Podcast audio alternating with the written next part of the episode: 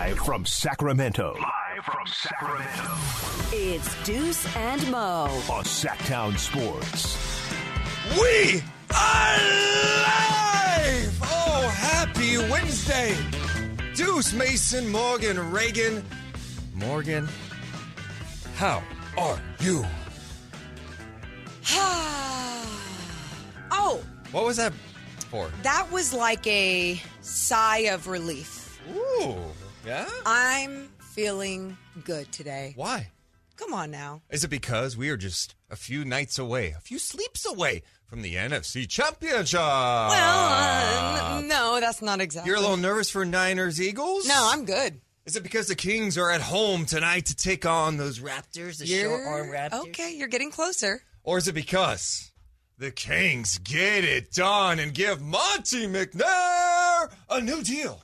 I love the news. I was so excited about the news yesterday. Yes, it makes me feel good. It made me sleep better at night. I honestly had a really good night of sleep because of that. You were losing sleep because he did not have a contract for next year? Losing sleep, correct. Okay, interesting. It was affecting me. Interesting. So thank you for getting it done for me. Well, we appreciate everyone hanging out with us today. We're on 11 to 2, Monday through Friday, and we got a jam packed show for you, Morgan Reagan. Yeah. Oh, oh God, we have a jam packed show. We've got J.E. Skeets coming on the show from Cannot No wait. Dunks, originally the basketball Jones, and then the starters, now No Dunks. He's a Raptors fan. Dude. But, dude, they've been giving the Kings so much love on their podcast. So much love. I mean, just like everyone else has, but truly, they have been following the Kings through the bad, through the good. Excited to talk to E. JE. And we've got Sam Amick on the show today at 1 o'clock. Our guy. Because there's a lot to talk about. Not only with the Kings, we got some NBA injury news. Some guys are coming back. The Kings are trying to be in a good position for the last half of the season. The NBA trade deadline is going to be here soon. We're going to have a big trade deadline show right here on Sactown Sports. Oh, you know I'm already ready for that. I And- love trade deadline shows. We'll talk to him about Monte McNair, but he's not the only general manager in the news today. What's going on with Bob Myers? Yeah, the there's- Golden State Warriors. There's a lot of GM stuff to get to, and that's why I'm so glad we're having Sam Amick on because he knows all about the GMs in this league. Well, if you're in the YouTube chat, you should be watching us on YouTube. If you're driving around your car, we appreciate you listening on 1140 AM or 96.1-2. But you can also download the free Sactown Sports app in the App Store or join the fun in our live YouTube feed. YouTube.com slash Sactown Sports 1140. We stay live even during the breaks. The chat is popping. Hit the thumbs up button if you're in there and make sure to subscribe. All the thumbs up does is help the channel grow. Yeah, And with- algorithms, And remember? with Sactown Sports going 6A to 6P, Mm. that's 12 hours. Then you got the game tonight. Live and local literally until like 1030 tonight. You want to keep that rolling? Hit that thumbs up button. Make sure you subscribe to the channel. That's a lot of live content. It is. I was not paid to say that. but no, truly, like I'm like really thinking about it. We were talking about that with Chris Verlad the other day, saying, "Oh yeah, six to six. and he's like, "No, King's Night. Yeah. it's all day long." So excited for Sacramento and this station. Well, let's talk about the big news that came out yesterday afternoon after our show. Kings made a move. They gave Monte McNair a contract extension. His front office, he got a three year deal, and there's so much noise about this. I remember being at Media Day, and I'm asking Monte, I'm like, hey, what's going on with the contract, man? This you know, my what's, favorite. what's happening? And he kind of he had a little fun with this, like, why are people talking about my contract? How do they even know the contract details? He said, "Is this something that people are talking about on the internet?"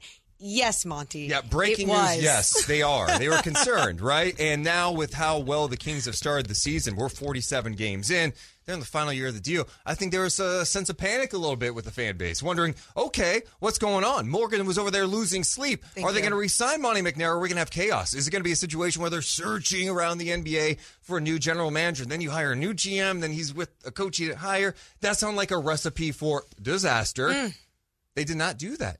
And they bring back Monte McNair. He stays put. Wes Wilcox, the assistant GM, gets a new deal too. So this front office, who's been really busy the last few years, having the best year that they've had in a long, long time as an organization, they keep Monte McNair. What was your reaction to the news? My initial reaction when I saw Woj tweet it out was, why is this picture up of Monte McNair? It's like a sad photo of Monte in breaking news. And usually when Woj has something like that, you're thinking, oh God, did somebody get fired? But no, you read the fine lines and you saw that Monte McNair had the new deal. I got so excited. I said, let's talk about it right away. And Deuce, it was so fun being able to finally confirm this, talk about it with so many other Kings fans. But it's not only about Monte McNair. You saw everything that was going on with uh, Wes Wilcox as well. And I just look at that team in that front office having some real basketball minds um,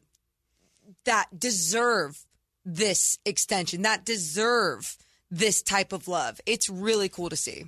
Yeah, and I think there's some thought like, why did they wait so long to do this? And I think there there is something to the fact that they gave Vlade a, an extension with the, to match up with Luke Walton, mm-hmm.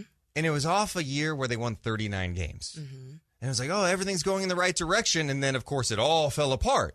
So I'm sure there's maybe maybe the Kings were a little hesitant, like, well, can we just see how this looks? Let's just see how the year starts before we commit to another general manager for four years.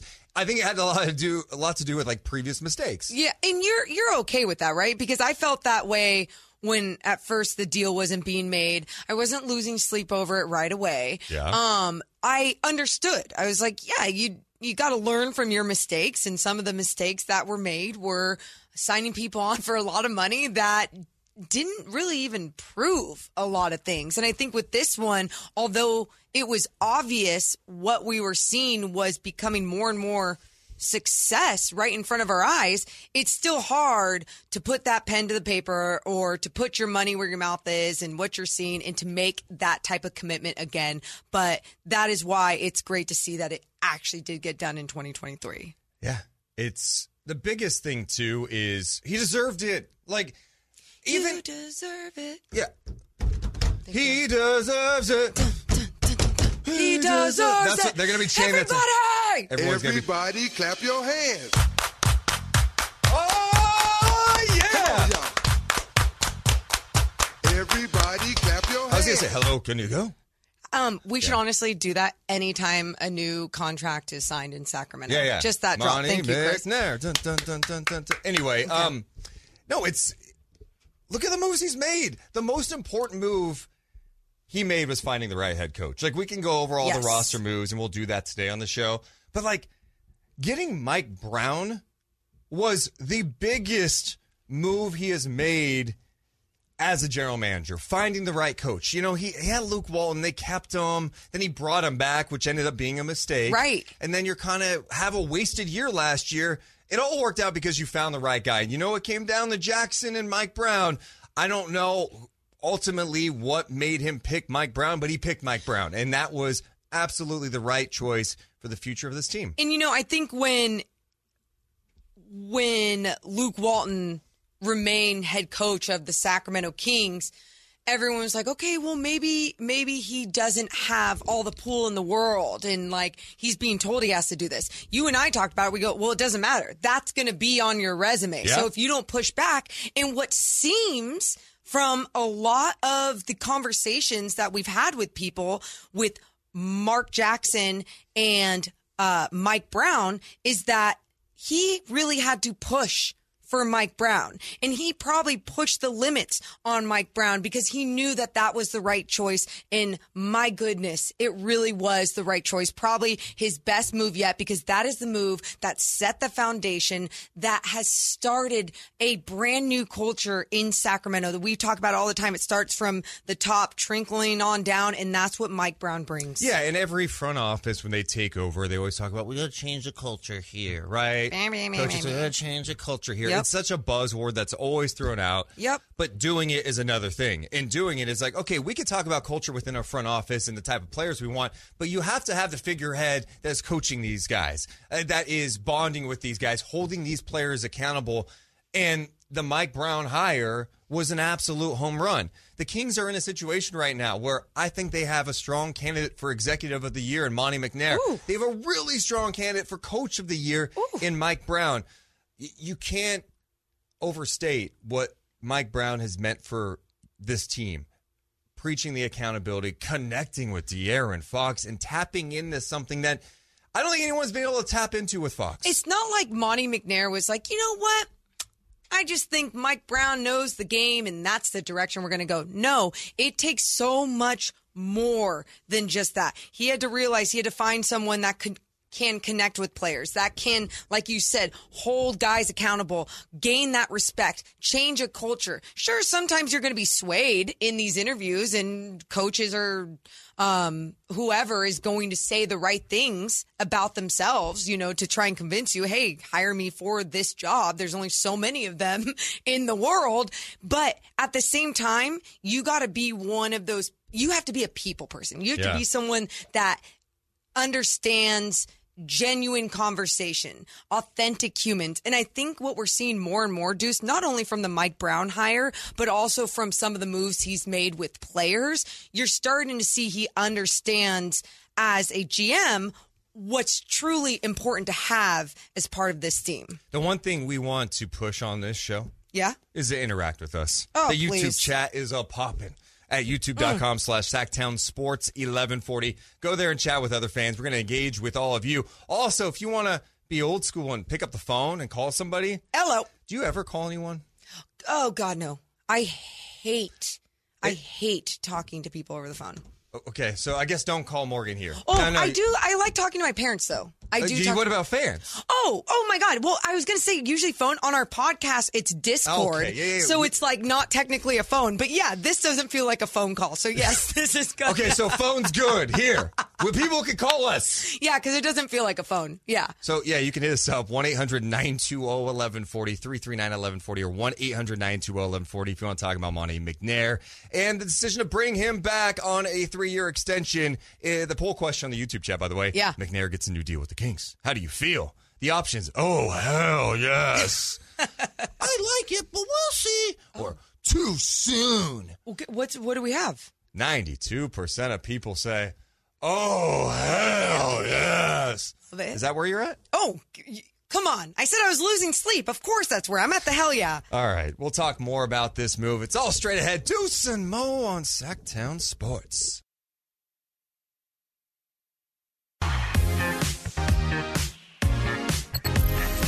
And Mo on Sactown Sports. Oh, that sounds so good. Sactown Sports, baby. Live and local. All day long. I'm Deuce Mason. That's Morgan Reagan. This is our debut week. And it's a good week to be on because we have a big time week. When you Yeah. got the Niners getting ready for the NFC Championship game. When you've got the Kings trying to keep it going on the home floor against the Raptors tonight, and the news yesterday, good news. A lot of positivity with the Kings this year. They're winning games. They're eight games over 500. We got a beam that Bill Simmons and Chris Vernon are talking about on Bill Simmons' podcast today. It's sweeping the NBA universe. And then we get the good news about Monte McNair getting a contract extension with the team.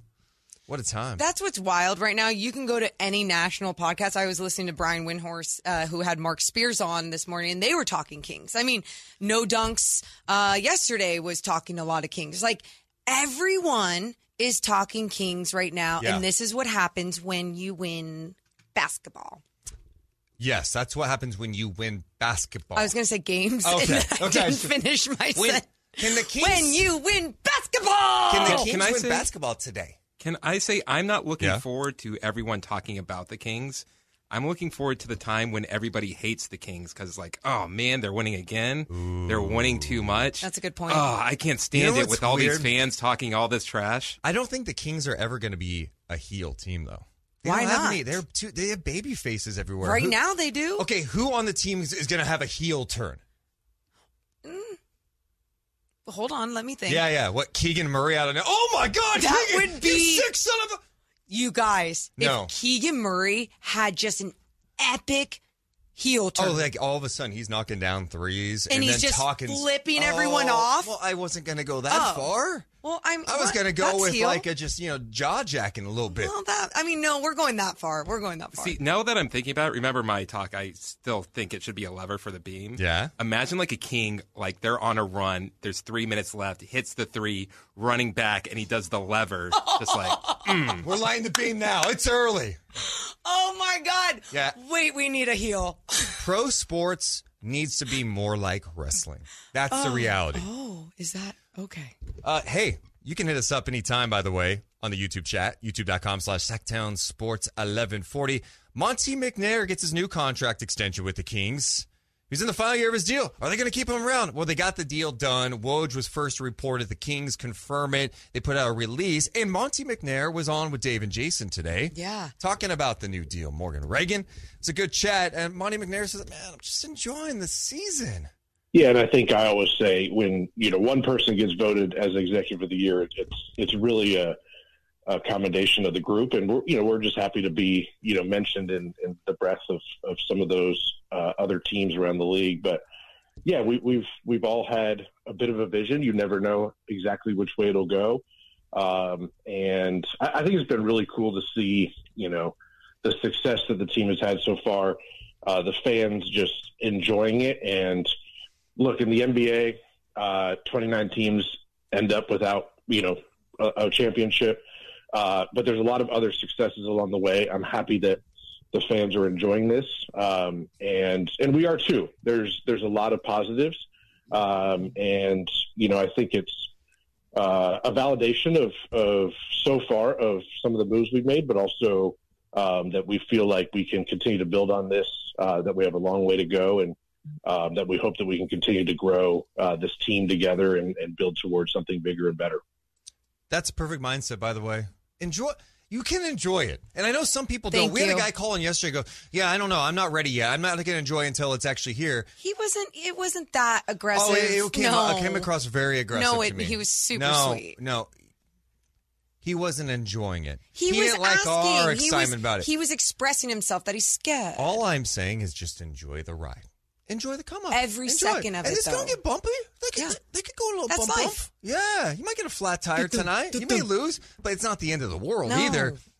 It seems like for the first time in a long time, it's headed in a good direction, and that's a huge positive to me. Yeah, I, I think when you you look at this as part of the journey and why it's so important to soak it all in, because then when, not if, when the Kings are that good team, identified as that good team in the NBA consistently, your expectations are going to be higher. Things aren't as fun when they do have some bad losing streaks or they do play some bad basketball because it's just a different type of expectation you will have as a fan. So enjoy the come up because this is very important to just like shove in your memory for the rest of your life if you're a Kings fan. Did you like Woj's tweet about it though? No. because he put under McNair, who was in the final months of his deal. The Kings are in third in the West, and on on a cusp on the cusp of ending their 16 year drought. I mean, yeah, we hope so. And then he says. Kings are working to finalize a new deal with Wes Wilcox, which they did. Uh-huh. McNair and Wilcox have worked closely together in reshaping the organization into a Western Conference contender Why does that bother you? because it's like it's an over the top praise a little bit. Hmm. All right, Too it- much for you? They're the number three seed, mm-hmm. and we're all enjoying the moment. Are they a contender to come out of the West this year? No. Yeah, and it's Like, okay. I- I- like, That's you not a guys, like, shot. I I don't think yeah. any Kings fan actually thinks that. I know. I think there's people that think that. You really think there are some Kings fans who think that they're a contender this year? One hundred percent, Deuce. Yeah, that's. I mean, that's fandom, but no, that's not me. Yeah. Well, I my- would think that they've got a better chance in the West than if they were in the East. Well, yeah. Re- I mean, but Like, at the if- same time, though, Chris, it's but like would you call them a Western Conference contender this year? No, but I won't say that he it's like hesitated. it, it won't. I'm not saying like it's zero percent. Like if See? something happens, see and see and things. I, what? Yeah. See, if Chris is saying that, and what, he's like what a pessimist. percentage chance of coming out of the West? uh, six percent. Too much. Yeah, Too much. Yeah, yeah. It's Yeah. like it's it's it's, if- like I, like I don't want to w- wish this on anybody, but let's say Jokic gets hurt. Okay. Then there's then like Knock on wood. Memphis like starts like But AD's So- coming back. Brandon Yeah, yeah. Ingram's coming back. I I'm know not we're worried gonna about talk the about Lake, all the that. Lakers. So the if- Lakers. If like four other threats completely collapse and lose key pieces, the Kings might have a shot at coming out of That's the the West. this year. 6%. If Okay, Chris okay, is fair enough. saying Fair that, enough. No, though- he's right. Oh my gosh.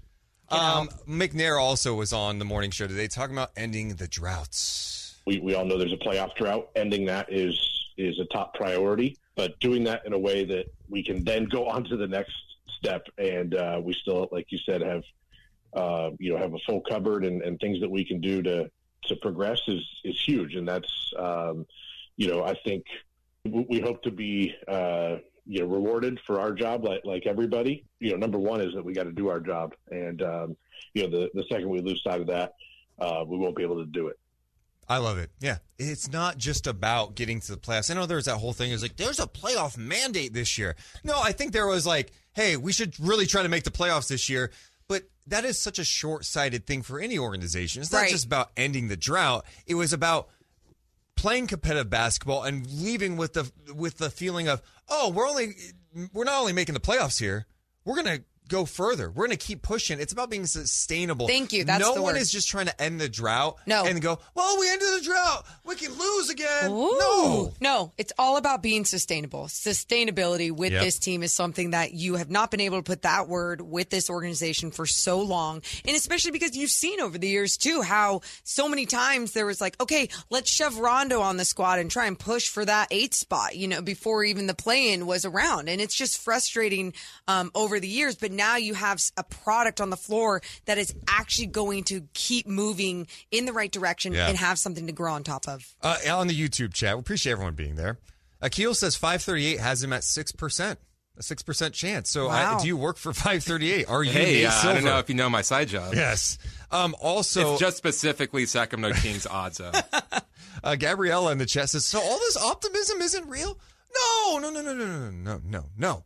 Oh. Uh, be optimistic, Uh-huh. but be realistic. Mm. Just enjoy the ride. Yeah, it's you guys. I, I mean, I was optimistic about just being in the playing Yeah, yeah. conversation this season, and I've obviously I was way off, not actually thinking this team was going. You were what? way off. Yeah, I was Yeah. just emphasizing Yeah, that. no, you really are emphasizing it. My goodness, but either way, it's just it's fun to see. So enjoy it. enjoy the ride. Understand that you're going to lose some more games coming up. There's going to be some bad losses still this year. Yeah. And it's weird too because the West is so bizarre, right? The number three spot, it's not like the number three spot of previous years. Everyone's so bunched up right now. I mean, you may be three tonight, you could be next week six, and that's okay. It's just deal with it because everything from three to really 10, it's bunched up. It's bunched up, and there's a lot of players and teams getting healthy and figuring out something else with their squads. Things could look a little different. We got so much to get to today. Coming up, we have J.E. Skeets at noon from No Dunk. Sam Amick at 1 o'clock, plus some key, key, key, key, key, key, key, key Oh, good. pieces are coming How back to the to NBA. talk? Yeah, Thank yeah, you. yeah. Uh, we'll talk about that and talk to you guys on Sactown Sports.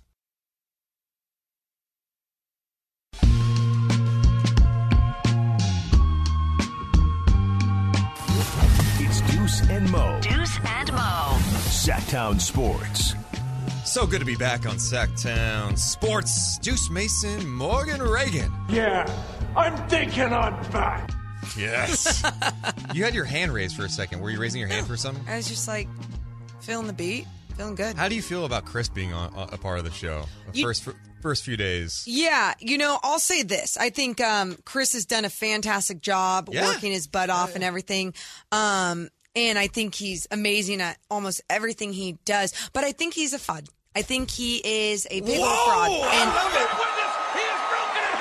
thank you. And he and if you would like to know why you are, Can I can I fraud- say one thing? Yeah, say it. I do I do agree with you. I do. I do. Yep. And I'm, Fraud. I'm glad you're going here because Yes. I don't want to have to bring it up. But you're right. Because on his updates, I'm such a nice guy. I'm Chris Furlow. I'm Chris Verladen. Uh, we got the Kings and Raptors coming up. Just know he is an ass. Yep. He is not Thank nice you. most of the No. time. He's over there laughing at us, finding any type of mistake we make so he can repurpose it later and hold it against us. 100. He tries to act like the nice guy, but in his updates, I'm, I'm nice. And not only that, tonight. and not only that, Yes, Chris, yes. fraud, Verlod. Yes. Um, he during his updates tries to act like he's so quiet and sweet. No, No. he is a loud human So, being. honestly, so one of the loudest people you've ever met. piercing, like ear bleeding when loud. he laughs, yes. Oh my You've- god! You've And- literally never met my family, so Well, and my I'm question quiet. is, Chris, we're being our true, authentic selves on this show. So when are we going to get the real Chris Verlod in some of these updates, huh? you can't be like. It's Yes, it's the you Deuce and Mo Yes, you show. can. Yes, you Yes, you- can. Wait, who, who's our boss right now? The Creative even- freedom, baby. Our boss is even new boss even here. He's driving from Atlanta. Hey, what's he gonna Hi, do? Brian. Yeah. So what you got to say to that, fraud? I will continue being a fraud. Okay, all right. No, no, that's fair. That's fair. No. Okay. Wait, if I if I take my acceptability of a fraud, Yeah. does that mean I'm no longer a fraud? No, no, no. You're oh. still a fry. I mean, Yeah. you're just admitting to it, which is fine. yeah. You can do that. You It's can do like that. yeah, you're you're guilty. Hey, Guilty M- as charged. Morgan, we, we talk so much about the Western Conference and how like fragile it is. The Kings are in the number three spot right now. Right behind them, the Pelicans. Pelicans getting a key guy back. Brandon Ingram is coming back after dealing with the toe injury, and he's only played 15 games this year. This is why I, I get nervous about a team like the Pelicans because they've got depth. They play hard. They've been without Bi and Zion for large stretches this year, and they're still kind of hanging tough in the NBA's Western Conference. Zion still probably at least a couple of weeks away from coming back after he's dealing with an injury. Brandon Ingram's only played 15 games this season. Um, are you scared of the Pellies? Yes, absolutely. I think you saw what they were able to accomplish last season. It, you know, what scares me? Their will. It's not even like obviously we see the talent that is surrounded with this team, but it's their will to win. And I think they just have a lot of different key guys. Obviously, we even know what CJ is capable of just as a guy in um, postseason basketball and as a leader and as a vet. But then you add someone like BI who has that length and the ability to shoot over people in that mid range game. Just at an entirely different elite level than most of the league, almost Kevin Durant like level. That stuff, those individuals like that around the league, it gets scary, and it's scary that he's in the Western Conference. I think that's the only question I have about the Pelicans. Are they going to stay healthy? You know, and I know it's like so easy. Well, or any team's going to stay healthy, but when you have players like Ingram and Zion who seemingly are prone to being injured, Yeah. that's the biggest question. Because if those guys are right, you would think that would blend great together. But it's like they were playing without Brandon Ingram for so long, right? And it was Zion, CJ doing their thing. They had a good thing going. Then Zion goes down. It's CJ kind of run the show by himself. It makes life a little more challenging. Those guys have to all come back and build some chemistry. They do. And I know we were talking about that a little bit during the break on the YouTube stream Yeah. about the Clippers and having Kawhi Leonard back and the way that they have to always play together. And it's like, okay, what are they going to be in the postseason? Well, we're halfway through, we're over halfway through the season, and the Pelicans are starting to get their guys back. Yeah, when yeah. they've already been able to hold their own in the Western Conference, surprisingly. I mean, again, everything's mashed up together. So, like, a lot of teams are holding their own, if you want to say it like that. And it's not as hard to find your chemistry when these guys aren't just like ball stoppers. BI can create, BI can collapse defenses. Zion, when he's obviously back, what a freak of nature he is. You know, so it's not like you're adding guys that are like, oh, ball dominant. They're they're gonna be the ones that are changing the entire offense. No, it's going I feel like it's gonna be one of those things they'll be able to find their groove fast. Anthony Davis back tonight too. I know. That And- stinks. And that stinks for the Western Conference. Okay, it's good for him. Oh, oh yeah, yeah. No, no. Wait, wait. I'm Morgan, sorry. were you hoping he was going to stay injured forever? You wish no, that upon him? No, no, no, no. I'm I'm honestly very happy for him. Let me state that first. I'm saying for the Western Conference, that stinks. And because you just look what he adds to the Los Angeles Lakers, especially when it comes to the defensive end deuce, it makes them an entirely different team. Before the injury, he was playing. People were like, "Hey, is he in the MVP conversation?" He was playing some high level basketball, but it's the same thing we just talked about with Brandon Ingram and Zion. It's like, okay, like if healthy, if healthy, it could be great, but he has not proven he could stay healthy. Yeah, and I think with AD, it's more of that is his identity, right? It's like when healthy, AD is just like MVP caliber player. Okay, I, I mean, how many times too? And this isn't only Anthony Davis. Joel Embiid does this as well. I hate when high level players do this, but probably because they're 100 feet tall, that when they hit the ground, they're and they do it a lot during a game they're out of that next possession right it, it leaves your team four on five in whatever possession it may be and we see that so many times with anthony davis as well i think he's gotten a little better and better with that as he was doing well before um, his last injury but now i think for him it's all about just fighting through it if you fracture your thumb be like sabonis fight through it you know Okay. Yeah, that's easy for you to say. I mean, you're I- not inside his body. What? What is that? What was that? I thought didn't I, totally thought it was like, oh, does he? Is this a drop? What's I thought this you- funny the bit? timing was a drop. Yeah. Yeah. yeah, no, it was Kyle in the back. He was editing sound and it came We- over. we got it. We yeah, got no, you were Oh, good. do you're good. you? All right, let's uh, check in with Danny. What is up, Danny? What's going on, guys? I just wanted to call and uh, first of all, I wanted to welcome you guys back. You guys are just like I've been following you guys for the longest time. Dave, you came into my garage a long time ago. Uh, uh, you guys are just a Sacramento icon, and we just love hearing you. For all the whole fan base, just absolutely adores you guys, and we just want to welcome you guys back. You guys are just so awesome. But, Danny- uh, what a week here in Sacramento! What a week we've had. You know, the Kings are on this on this roll. Um, everybody's talking about how how to be optimistic, and you guys said it perfect. We just need to ride this wave, man. Like the excitement is back in Sacramento, and it's been so long. Um, and by signing Monte McNair, I think that that's just the, one of the best decisions they could have made. Um, he cares so much about this team, the fan base, the city. I just everybody here is so excited from an old school fan, and we're we're just we're just rocking and we're just riding it, and we just want to. I just want to welcome you guys back. Danny, you're the man. I appreciate you saying that. Appreciate the kind words, man. Thank, thank you so much. so much. There's Danny checking in. That I- can was we- so not. Oh, it was so nice, but like just him at the beginning going, "Yeah, Deuce came inside my garage once." People are going, "What the hell does that mean?" I am very curious what that means. when he said that, I remembered, right? So I used to work on Good Day Sacramento as a reporter. oh, He's a oh. huge Kings fan. That like his whole garage had Kings stuff everywhere. So I went to his garage to look at it for a TV segment. I didn't just Sure. drive by his garage like I'm going inside this guy's garage. What's up, Danny? I thought it was more the other way. Like Danny, just like, hey, Deuce, if you're not doing anything, just come by the garage. Hey, We'll you want hang to come by the garage and hang out? Let's uh. I was a work on some little weirded out stuff. by Deuce. I'm like, why is Deuce just Deuce is lonely and going by people's garages? No, super. Thank you so much, Danny. Such kind words from you, and appreciate the love. But I think he's exactly right too when he talks about just the buzz and the vibe and um, longtime Kings fan that just deserves this type of happy feeling vibes Yeah. in this city around a sports team that like you consume all the time. it's really refreshing. And I think there have been times throughout the years where you're like, is it turning the corner? Oh my God, do I get excited? And then you get excited and then it comes crashing down. I think I think Kings fans are still a little shook by the season where the 18 19 season when no one thought the Kings were going to be good, right? Yeah. And that Joerger group, but even the, the coaching staff at the time was like, yeah, we'll probably be fired soon. Like, this is not a good team. And then they went out and just ran. They ran. Why are you looking at me like that? Because you've done that to your coffee seven times. It's empty. No, no, no, no. I You move guys- my hands a lot. no, no, no, no, no, no, no. I no. knocked it over. No, My- story time. Deuce does this with usually a LaCroix. It doesn't matter if it's a glass of wine. It doesn't, well, obviously not while we're working here, but like, it doesn't matter what it is. Why wouldn't, you've already knocked this coffee twice, but even though it has barely any coffee in it, why wouldn't you just put it right there? I threw it away. Are you better now? Wow. I hate you both.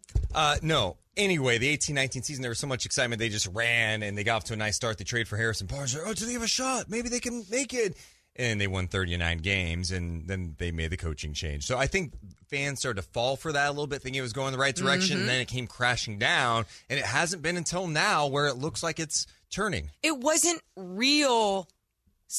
Yeah. I don't want to say real success because obviously there's success there. It wasn't something that was going to be sustainable, right? We talk about that fast paced offense and the way that they're pushing it up and down the floor. Everyone was wondering, how would they keep this up in the postseason? I was just sitting there like, let it get to the postseason, everybody. Like, if we're going to, I mean, who cares at this point, right? But yes, it wasn't going to be something that was going to work in this day and age of the NBA for an entire season. You know it's NBA rivalry week? They're- Yeah. That's what they're terming it this week. Yeah. Do the Kings have a rival right now? Let, let, let's talk about that when we come back. Deuce and Mo on Sactown Sports.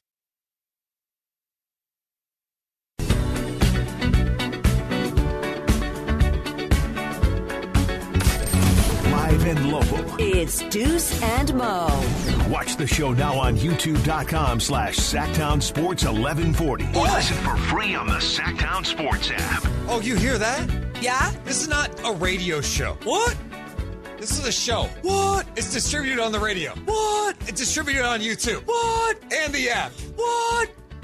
It's 2023. We're everywhere. So if you're driving around your car right now, we appreciate you listening live and local all day long on Sactown Sports 1140. But when you get to the office, make sure you get the app going or put us on your YouTube feed. You know, even if you can't totally like focus in on it, have us on in the background. Hey, you know what's funny? YouTube.com slash Sactown Sports 1140. Anytime I do a wrestling reference, I feel like I look over at Chris for approval. Sports entertainers. Yes, we are sports entertainers. This is great. Oh, my mom's on the YouTube chat. Oh, good. Thanks, My- Teresa. I don't have parents. Oh, well, there, and that's the truth. Um, Morgan, we were talking about this a little bit during the break because we do also stay live during breaks on the YouTube feed. We just keep the show rolling. The adjustment to uh, doing the show again every single day. You know, Yeah. we, we've done radio shows before every single day, but now it's this podcasting, work with NBC. Stockton We Kings, got a play lot going in on. color. How, how's the first week treating you, man? Three days in and um, feeling good. That's the question we get. How's it? How's it going? So, are you handling it okay? I'm like, I don't. Can you just give me like two weeks? I don't know. I, don't know. Right now, it's like you're. You, it's survival.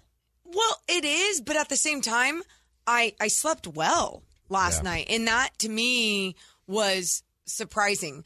Um, because well, yeah, I just I, there's times when it's like NBC and then night chat and um, so many different things that we're doing where it's like, whoa, I feel this like hangover of of tiredness and Yeah. right now i feel really good i feel locked in it's been really fun um talking with all of you guys literally all day long and then at kings games we all see each other too so i just feel like i'm hanging out with my friends all day every day A major concern in the YouTube chat from Aaron: Are the dogs still getting their walks? And it, dude, Carlin and Bojack are getting more attention than ever. And I think that's kind of been the biggest difference, to be honest. Is like.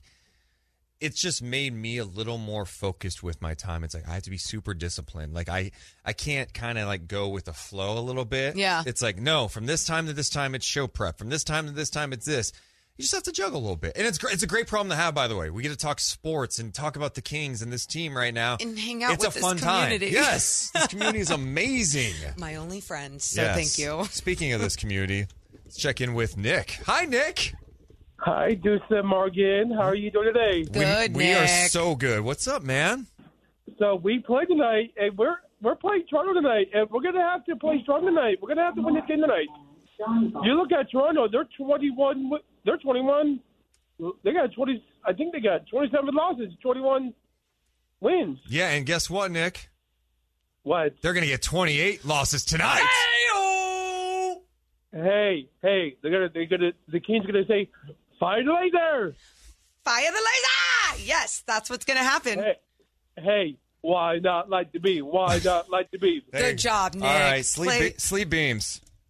Hey, I'll be at the game tonight, so uh, it's not sleep beams, but you know the Kings are going to light the beam tonight, and we're going to have a good Night chat tonight. Yes, we are, Thanks, Nick. Nick. All right, Nick. We'll talk to you soon. All right, dudes. I'm over- I'll see you tonight, dudes. You better buy me a pizza. I love Nick tries to get me to buy him pizza all the time. Um, before the last break on the radio side, we kept Uh-huh. this going on YouTube a little bit. NBA rivalry week. Yes. Is tonight. All Yep. right. Well, it's this week. Last night you had Clippers Lakers. That's a rivalry, I guess, because they're in LA. Uh, tonight, Sixers Nets. I mean, Is it a rivalry just because like Ben Simmons used to be on the Sixers? Okay, it doesn't do it for you. And then the nightcap, you've got Grizzlies, Warriors. Draymond said he doesn't think it's a rivalry. But then he goes on to list every reason why it would be a rivalry. Like, oh, we get up for games, they get up for games. It's like, well, that's a rivalry. I guess my question for you is do the Kings have a rival right now? And I know I think the easy answer for some would be it's the Lakers. Yeah, I, I hear what you're saying, and I think as Kings fans, you're always into like taking on the Lakers. I, I'm going from a player perspective, like the current team right now. Is there a, a matchup you go, oh, this this is a rival? No, and I think that's, uh, yeah, I don't see it a lot around the league, but I will say this, and this doesn't mean that it's a rival. I think right now, because they are the most hated team in the NBA, when anyone's playing the Memphis Grizzlies, there's something different you feel going into that game. Yeah. There's something else that like makes you want to beat the hell out of them, and um, it's always going to be a tough one, even if you are the team that it- the odds are not in your favor. But at the same time, with the Memphis Grizzlies right now, there's something just fun about beating them. I do think that you could see one develop this year because I think it A means rivalry? matter. Yeah, it matters more when you're winning games. Sure. How do you have a rival when you're a losing team? Right. You, know, you could talk about, oh, we get up for playing, you know, the marquee games, or if we're lucky enough to be on national TV. But the reality is the Kings haven't played meaningful games in a long, long time. As this season goes on, they've got to play Dallas a couple times. Could that be a rivalry? Right? Yeah. They really haven't seen Memphis totally at full strength, except for like one game, so that that the juices aren't exactly there. People mention the Pacers, but you only play them twice. They're in the other conference. Here's how you build that rivalry too. Not only by winning those games, being in the postseason, and you know playing against a team in the first round. That's why I think, in a weird way, Boom. could be the Warriors this year. Really? Yeah, I that'd mean, be cool. One from just the fact that they're close, right? Yeah. 90 miles apart. You got the connections with the team, kind of similar. I mean, the Warriors are kind of in a funk right now, Yeah. but they could be, you know, battling for playoff positioning. I would love that, especially on the tail end of um, Bob Myers possibly being out and the team just crumbling down. Dude. Well, I mean, this. It, and you're referencing the piece that Sam Amick, Anthony Slater did in The Athletic today, talking about, like, all right, what's next for the Warriors? Because Bob Myers is in the final year of his contract. They're kind of just floating right now. Yeah. And Steph's been putting some pressure on that group to make a significant move Right. because they want to win a championship. And that article was like, yeah, Bob Myers, I, who knows? Like, he may go somewhere else. He could stay there. He may leave the NBA entirely. He's tight with Draymond. He's tight with Steph. A lot. They have a really cohesive unit from all Yes. the winning there. This is a pivotal year for this group and kind of their future together as a team. It absolutely is. And that's why when I do talk about the possible collapse, I mean, we've heard Draymond talk about it with Taylor Rooks. are You you know? saying? Are you saying the Kings could be a part of that col- uh, collapse? Oh. they can force it. Oh. You know, it's already kind of collapsing, and then the Kings come no, over like no, Triple no. H No. with the sledgehammer. No, they wouldn't. They wouldn't force the collapse, but they would be. It would be fun to see them on the rise as the Warriors do start to crumble a little bit here and there. You know, you're just seeing Clay still trying to find his groove here and there throughout this season. Um, Steph is obviously going to be always playing at a high level, but why aren't you going to make the right moves to put the elite pieces around him that he needs to obviously have this championship window with him there? And then Draymond, like I was just saying with the Taylor Rooks thing, was talking about the possibilities of, yeah, it's a business. Like Yeah. the truth is, I might not be here. I think what's also wild to consider with the Warriors and Kings, there's never been a season in which both teams were good at the same time. Hmm. When the Kings were good, the Warriors were bad. Never, When huh? the Warriors were good, no, since 1985. They Okay. they haven't. They they haven't been in the playoffs in the same year. I don't think. Nope. And that is insane Thank to you. consider, right? Yeah, no, that's that's We need that. It We would be need that. great for NBA fans. even if- Imagine. Yeah. You don't even have to use the word rivalry with it, right? Like I you could want just. one. That's cute. You got to earn one, okay? Okay. Well, Yeah. maybe the Kings can earn one. hey, coming up next, we're super excited about this. At noon, one of the OGs of basketball podcasting. You remember him from NBA TV on the starters, the Basketball Jones podcast. Now they are killing it with no dunks. Killing it. They've been giving the Kings a lot of love. Mm-hmm. One of their leaders, J.E. Skeets, joins us. Coming up next on Sactown Sports.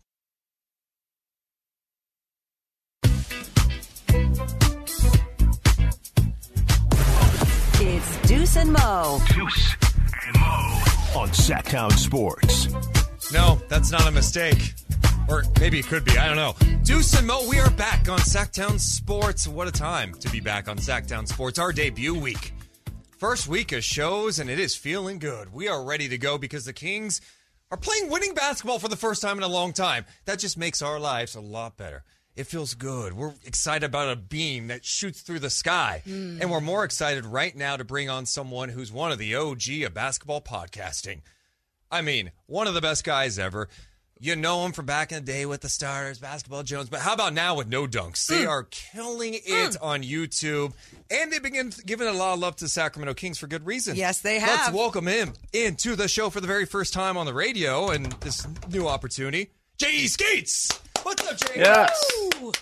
You Can you guys hear me? Fingers crossed. Uh, yeah, we can. Can you hear us? I can hear you perfectly. And it sounds good? congratulations. Congratulations on the new show here, and congratulations on hopefully successfully pulling off bringing somebody on the air with you. Yes. Yes. No, this is a Yeah. big deal. This is a big. Yeah, Monday was a little bit chaotic. Well, we appreciate you being here, man. Uh, we got Kings Raptors tonight, of course.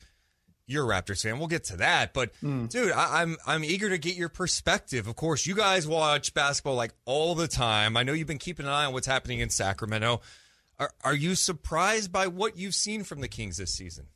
I guess it's fair to say I'm a little surprised that they're the third seed in the Western Conference. Um, we in the preseason on No Dunks, uh, a part of the Athletic Network, were high on the Kings. Uh, I loved the moves of getting Huerter, bringing in Monk, like adding some shooting um, around Fox and Sabonis. You know, the idea that Mike Brown could maybe help the defense. Like you saw the promise there, but even I'll admit, I didn't see the third seed right now in the Western Conference. But we're loving it. I mean, they're also such a fun team to watch Yeah. which you know help especially as someone who lives on the east coast to to stay up and watch those west coast games or to catch those highlights they need to be entertaining and it helps when they can win some games So then you've obviously over these last couple of years have seen so much of De'Aaron Fox. And I think you are one of the De'Aaron Fox truthers along with us, I believe. What have you seen from his game that has taken him to just another level? Um, yes, I have always been a De'Aaron Fox truther. Um, proud to say that. Uh, for some reason, despite being Canadian and going to school in Canada, I do like a lot of uh, the Kentucky guys. Uh, big Booker fan, sort of before he, you know, popped off. Jamal Murray, he's Canadian, that makes sense, and Fox right there. Um, what has changed? Well, for sure, starting a season with Sabonis uh, it has been huge. You know, going through a camp, having a new coach in Mike Brown, and then the two of them figuring out this one-two game. I know you guys have talked about the clip where they're even on ESPN on the uh, on the show there with Malika Andrews, and they're like running through their stuff and the handoffs and the cutting back door. It's really cool to see.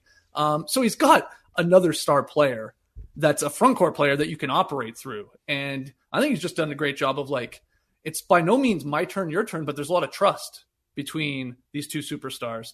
And then him coming through in the clutch um, is like, I mean, he's like one of the best. Everybody knows this. It's like DeRozan, it's him, it's Jalen Brunson when it comes to like clutch time. It's a five point game, five minutes to go. Uh, and that's where maybe a lot of people, I remember Bill Simmons always getting on De'Aaron Fox's case. It's like, oh, this guy's execution at the end of games is a little rough.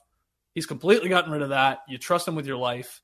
And I also think he's committed to playing defense a little bit harder. And I know there's still room for improvement with the Kings as a defensive unit and going up in defensive rating, but the, the the the trying is there. And this guy has always had the skills to be an elite perimeter defender with his speed and size and you know and his smarts. So I think it's just all coming together, and, and it helps when you start winning games and you start playing a little freer and a little more loose. I think. Mm. I am also excited for the basketball world who maybe forgot that like Sacramento fans are pretty insane to feel that again. Like the beam has been awesome. The fans have been insane. You watch a Kings game, it's a show. Like it, it, it could be a Tuesday night against Charlotte. That place is going to be sold out and people are into the game. There's just certain markets around the NBA who just, it, it's more than just a, an event. You know, you go to some places, it's like, yeah, it's just, you know, it's it's a fun thing for people to do. Sure. They just hang out, maybe not into Mhm. the game. Kings fans are into the game, and I think that adds to it too. Oh, absolutely. I mean, look, they're desperate for a winning product, and and it sure helps if the team is fun to watch too. And and a lot of these guys on the team are fun to root for and cheer for. Um, I was thinking about this before I jumped on with you guys. I sort of see a lot of similarities to when the Raptors launched their "We the North" slogan back in like Yeah. 2013, 14. I remember the Raptors like rolled that out in February of that year, and it sort of came out of nowhere, and then people like latched onto it. Teams started winning. Raps hadn't made the playoffs in like you know five or six seasons, so it had been a bit of a drought. I know nothing compared to Kings fans, but it had been a drought, and it just exploded, and like that became, and they still run with We the North, and that's the hashtag, and they're selling the merch, and it just becomes like this rallying cry. Light the beam. I- I mean, I honestly like. I think that's sort of the version right now, uh, and hopefully that, like it did with the Raptors, they made the playoffs that year you know, went through some growing pains in the playoffs, but then made a conference finals, obviously kept running into LeBron, eventually go on to win a championship. But like, hopefully the start here uh, with the light, the beam, and I and, and maybe there's some similarities to getting in the playoffs, getting the reps, and continuing to improve. you you understand out of all people the importance of the community and Yep. and like the community rallying behind something that makes sense that gets people going and that's what's been so crazy about this light beam it was organic it was fun and then you had kevin huerter coming out and being like we the beam team or hashtag beam Yeah. team you know and so everyone's coming around it. What I'll ask you about that then, did you notice the players rallying behind that back with the with the Raptors as well, we the North, or was it just like the fans um, and everyone else? Because what we're seeing here in Sacramento is truly the players in this entire organization has also really bought into uh, the Beam team. Yeah, I think that it goes hand in hand, right? I, I do think uh, the fans sort of drive the players. Uh, as much as we say, oh, it's just a business, they just do it for the paycheck. That's not true. Like, you know, when there's energy in the building, when there is uh, obviously support, um, and this is the like the Kings. I want to make this very clear. The Kings, despite not making the playoff for 16 years, is a diehard loyal fan base. You know this, Yeah. you guys, better than anyone. Like that, it just wouldn't. I'm trying to think of other cities and teams if they had had this futility. Is there really the support there? You know, I, I mean, like, I doubt it. I doubt it in a lot of places. So, you know, credit to Kings fans for. I don't still know if that's a good thing team. that you just kind of accept it. And you're just like, yeah, we suck, Yeah. but hey, we still go to games because it's all we have, man. You know? Yeah, yeah. I mean, maybe it's a part of it, but anyway, like, yeah, that rallying cry, that support, I think it then does drive the players and the Kings. Like, I don't want to speak for these players, but I'm sure they would love to be a part of the team that snaps that streak. One of the worst playoff droughts across all sports. Like, of course you want to be that. And uh, again, I see the similarities. I remember what that was like around when Lowry came to the Raptors. Like, he was there a year or two uh, before that. And like Alvin Williams, who had played on like the previously sort of talented Raptors team, is like, you make this playoffs. If you get this team in the playoffs, you're going to be a hero in this city. Like you'll never have to buy a beer again. Like it's like that's how people are. They're so desperate just for playoff basketball. So yeah. Sorry, my dog's going crazy No, I- behind me. Luna, what are you doing? Oh, Luna's fired up. You said Kings in the beam, I think Luna got amped up. Holy. You're Yeah. good, man. It's all good. Yeah. Um, so the Sabonis trade was almost a year ago now, and I, I know you remember kind of the discourse once that trade happened. I think Jacoby and Jalen asked if the league Oh. should investigate Oh. because of the move. Our but we like JJ Redick, but JJ was a little over the top too with Mhm. it. They acted as if they traded for Arvydas Sabonis today. Uh, I'm curious your perspective now that we're almost a, a year later following that trade, and ha- has Sabonis maybe even surpassed your expectations for what he's been able to do at almost playing like an All NBA level right now? Oh, absolutely. He's going to be in the conversation for a second or third uh, All NBA spot there. Um, if he can, you know, maintain this, and he should be an All Star. Hopefully, Fox gets there too. But um, I swerved on everyone when that trade went down because I have a tweet out there. It could back, come back to uh, bite me in the butt, but I was like, "Whoa, hold on!" Like I was a Halliburton fan and still am, Yeah. but I was like, I didn't realize Halliburton was a ten-time All Star here. Like people were reacting like he was, and I get it. Young, and he is impressive. He might be an All Star this year, so maybe he does go on to make ten Yeah. All Star teams. But my point with that was Sabonis is really, really good. And I don't think a lot of people knew that at the time, sort of where he was in the landscape of the NBA, playing for the Pacers. And, you know, he was an all star, so, but he's not like the flashy all star, right? But he's just, he's basically Jokic light. He really is. Like, uh, how he can, like, uh, just uh, you can run everything through him, uh, the offense and stuff like that, and he can do it all, and he's comfortable. He's strong as an ox, and like I mean, I, I was like, this is a good trade. It made sense too, uh, and it's worked out well, of course, for the Pacers, and and I think here for the, oh, I know for the Kings. Um, so yeah, I mean, I just hope he, with the Kings right now, you know, knock on wood, they're healthy. You know, everybody is out there. Yeah. Uh, you know, I almost don't even want to say that word because they probably are one of the healthiest teams in the league. Like when you look at like their starting five all year long, like not a lot of missed games, which is which is great, and that just helps everybody settle into their role. Like they know the starting five, they know the couple guys coming off the bench, and that that helps win a lot of games. I think. It, yeah. I also think with like the Sabonis Halliburton thing, Halliburton is just so good with the media, right? Yeah. Like he's one super fun to watch. He's very emotional out there. Charismatic. He's dropping amazing passes. He can mm-hmm. shoot it. It's like a sexy style. I mean, I think Sabonis is pretty sexy myself too. But There you go. Sabonis is not like he's you when he talks to media, it's like three minutes. And he's like, Yeah, just Yeah. very excited to be here, blah, blah, blah. He is just focused on basketball. I think part of it is like there's a little more to Tyrese Halliburton, like the entertainer too. And so I think he gets more love than Sabonis, who's just like, I'm kind of this boring guy who just likes playing basketball. Well, you guys, but I also think too, like he had the reputation in Indiana as like, why isn't it working with Miles Turner and Domas Sabonis? Oh, look at Sabonis get angry and um not like what the officials are calling. Oh, he can't play any defense, you know. And I think people don't give credit to different situations really helping elevating so many different players right around the mm-hmm. league. Like i even look at everything going on with rui hachimura right now and it's like he's a solid player. Now is lebron james going to make him better in los angeles or is it just a weird positional thing that you don't know what the fit's going to be? Either way like this guy is going to get this chance to show off a different Sure. parts of his talent. And I think Sabonis was able to do that in Sacramento. But Jay, I want to talk about from your perspective, your outside pers- perspective of the Sacramento Kings in the Western Conference right now. I know we didn't have these expectations of them being in the top three, but they're there right now.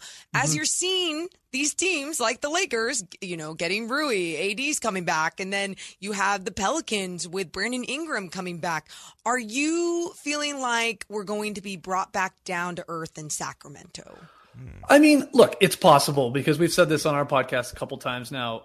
You can play poorly for about uh, seven to 10 days in the Western Conference, and you could drop five spots, six spots. I mean, it's crazy, like how close all these teams are. And it's not like the Kings are like 10 games clear of like, you know, teams behind them in the fourth, fifth, sixth spot, especially with some of these teams coming back. But they, like, what I love about the Kings uh, which is the opposite of my Toronto Raptors right now, is like the Kings have an identity. It is we are going to outscore you, and we are going to hopefully put together enough stops uh, of, across 48 minutes. But we believe with our star, especially Fox in the clutch, that we can just we're just going to outscore you, and that that's their identity. And I always think you do need to have that in this league. Are we a defensive minded team? Do we force turnovers? Are we a three point shooting team? Like what do we hang our hat on at the end of the day? Um, I don't think the Kings will be the third seed at the end of the season. I will say that. I'm with you. Man, you. if they are hosting game one to end that drought, like, well, that place will be unreal. I might have to fly out to Sacramento No, no, no. to see that. We had people in our Um, chat talking about that. We know you guys at No Dunks will be in Salt Lake City for All Star Weekend. That's right. I mean, you may have to make a Sacramento trip. You may have to see the beam in person, man. Hey, look, I know we've got a we've got a small budget, but Yeah. we have a budget. We got to pick and choose where we want to go to make some content. But yeah, that would uh, that would be a blast. But I think they I'll put it this way: I think the Kings will not be in the play-in. I think they will be in the legit playoffs, which I which I really pray for because I don't want them in the play-in and then people to go, well, that's snapped the playoff streak, and it's like, well, hold on, did it if they didn't even get in after the play? You know all that stuff. So Right. I think top six, and uh, I, I do think that's where they're so, they're sort they will fall at the end of the year. So you, we, I think we all agree Sabonis for sure a lock for the All Star team. Sure. Where are you at with De'Aaron and, and the All Star? Uh, he's trying to get in there for the first time. Do you think he has a shot?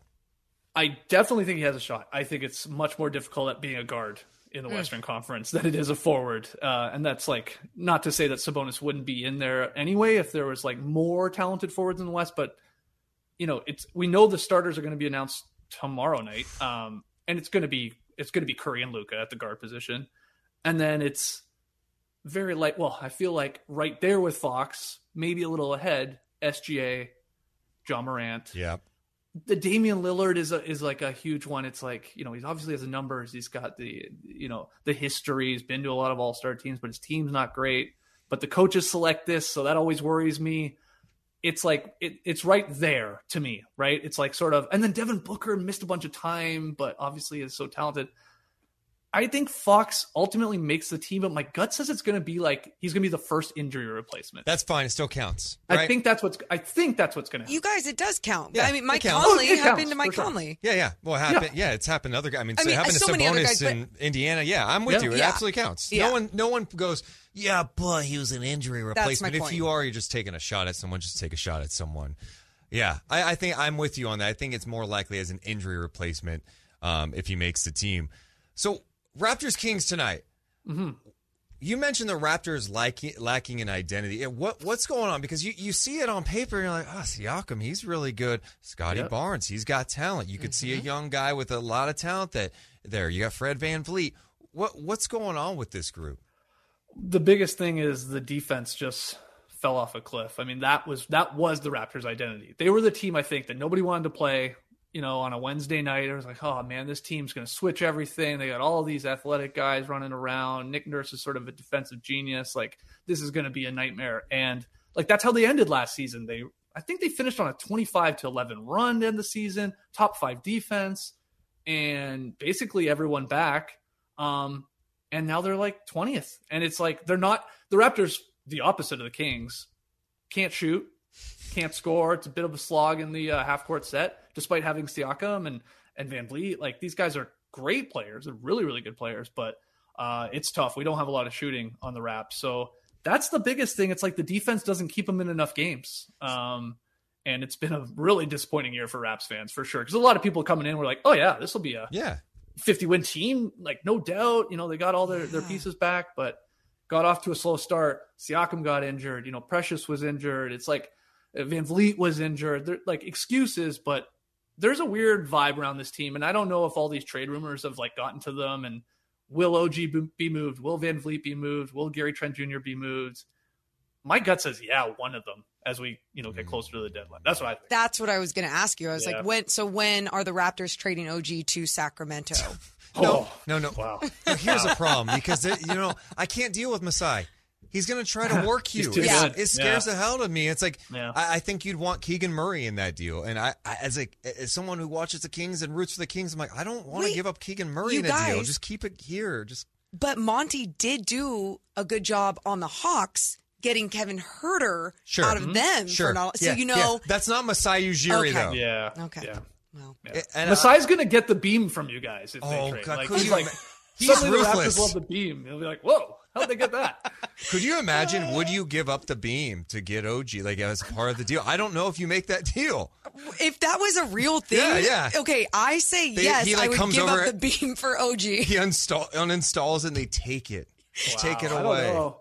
I like OG, but I don't think you give up the beam. You Yes, can't see, thank that. you. Yeah. Um, Uh, yeah, I mean, I don't think. Well, I mean, you guys would know better. I, I, I don't really see the Kings making a move. I know Harrison Barnes' name is always Yeah. thrown around, but he's on fire now.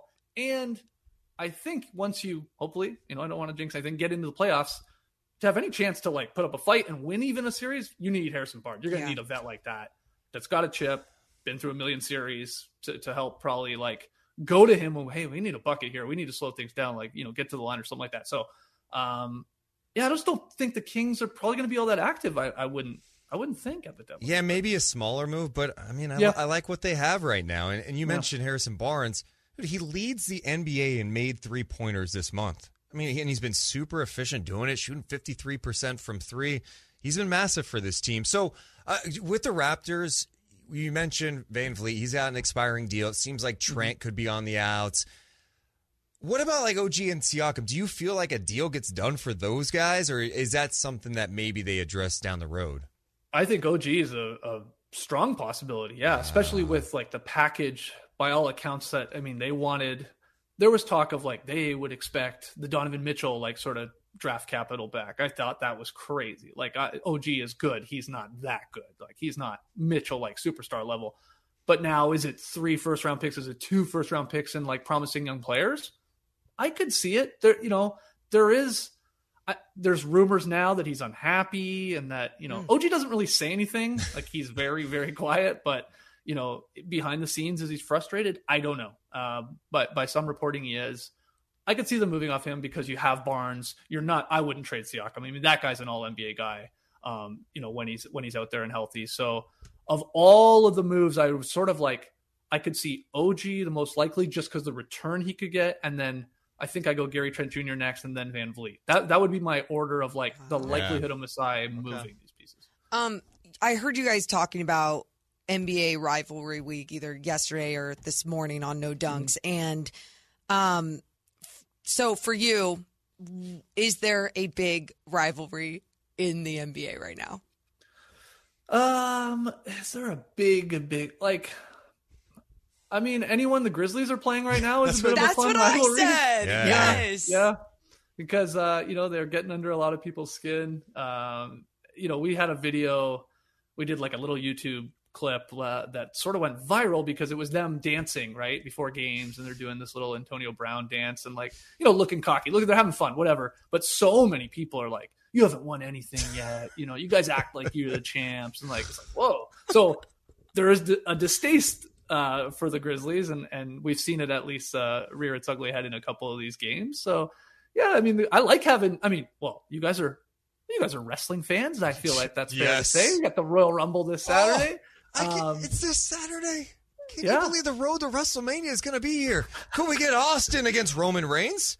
Could be a Oh, possibility. here There, there was some talk about that. Could The Rock? He's saying he's too busy, but could he make time What have I done? to go I was against gonna the say, tribal J.E., look what you've done. in LA? No, that's my fault. Yeah. That's my It's- fault. it's Uh, okay. well, you you need a sign up though that that Deuce can be pointing at the WrestleMania sign.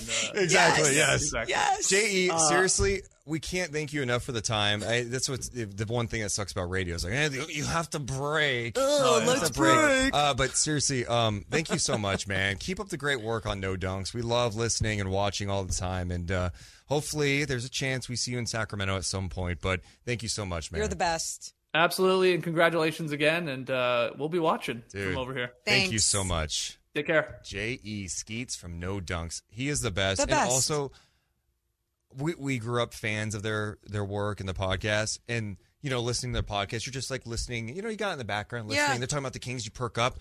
They mentioned us on the podcast this week. They They, said- they gave us love for the new show. They're talking about the Yeah. Sacramento Kings and all the great things about the Kings right now, and they're like, Deuce and Mo back on the radio. I was just stunned. Like the Yeah. fact, yeah, Amazing. it's really cool it, when someone that you have just like loved it for so long is even talking about you. Well, we do have Kings and Raptors tonight, and Monte McNair has a new deal. Let's hear how he feels. That's straight ahead on Sactown Sports.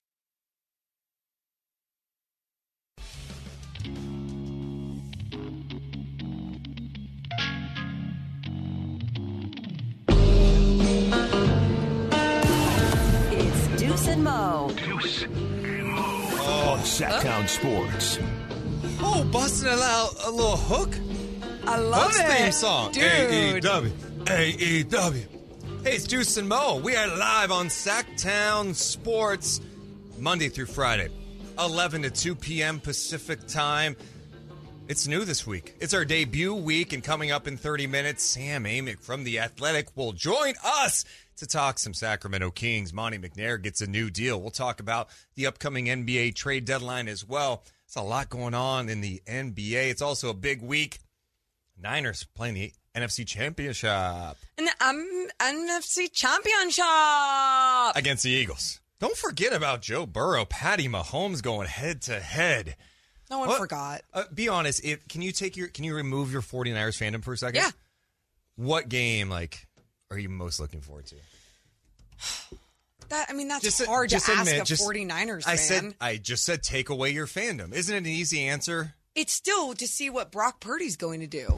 I mean, oh, you want a you want a one-legged Patrick Mahomes? Uh, yeah, yeah. And Joe Cool? It's not Joe Cool. Stop calling him that. Joe Burrow, Thank you. who is cool, has the other He side of the cool. pillow, going to Kansas City again. They were down 21-3 last year in the championship. Yeah. He came back. Dude, you can't ask a 49ers fan. You can't. That's like just dumb. I mean, I can't. I just did, and I said to remove yourself from. Did I not say, hey, Chris? Did I not say remove your fan? I fandom? think. Uh, what do you think, as an outsider, would be the most exciting game? Great question, fraud. Yeah, um, that What, what did I do? it would be um, obviously Patrick Mahomes and Joe Burrow. It would be. I mean, you just and, and the injury angle's part of it. It's like it's like a big wrestling match. You're like, hey, but it's like FTR in in Young Bucks. It's technique. It's beautiful. It's no, truly. It's like that's how you see these guys when they're playing out there as quarterbacks. It's just some beautiful, different type of um quarterback play going on. Joe Burrow doesn't use his, his legs. Patrick Mahomes does. The Young Bucks flip around. FTR is very like structural and fundamental in their wrestling. You know what I'm saying? oh, I totally. Sports entertainers. And I'm sure everyone out there knows what we're saying too. So Monte McNair's got a new deal with the Sacramento Kings. Morgan Reagan. Um, A three-year extension for Monte McNair. That was announced yesterday. Woj was first on the news, and the Kings confirm it. Uh, Vivek put out in a statement his thoughts, talking about Monte McNair and the decision to give him in the front office a three-year deal. Talking about how he's thrilled to announce the extension since joining the Kings. Monte West and Wes have proven to be thoughtful and strategic decision makers who have shown their ability to execute a long term vision for the team. The work continues, and I have confidence in this front office to keep driving our efforts forward. So, Sam Amick confirmed it. He's on with us at one, but three year extension for Monte McNair, and that matches him up with Mike Brown. It's a big time move for the Sacramento Kings. Get some stability, right? You got the front office and the coaching staff in line. And Monte McNair, let's not deny it. The guy deserves it. We talked about it yesterday. I put a little truth or trash that he should get some love for executive of the year. I'm looking at teams around the NBA. I'm looking at the standings. I'm seeing the good teams. Of course, you look at Brad Stevens with the Celtics, how they've kind of maneuvered things, getting Malcolm Brogdon, uh, Denver, getting KCP and Bruce Brown. They're near the top. But Utah. the King Utah, because they're a cute story and they got a ton of draft picks and have exceeded expectations. Marketing has been awesome for them. But the Kings have got to be one of the best stories in the NBA. And I think in large part because of the work that Monte McNair did. It started last year. Well, started way long ago, a few years ago, obviously. But getting Sabonis in the offseason, you get Malik Monk, you get Kevin Huerter, you draft Keegan Murray, and then the most important thing he did, what? Mike Brown. Yeah.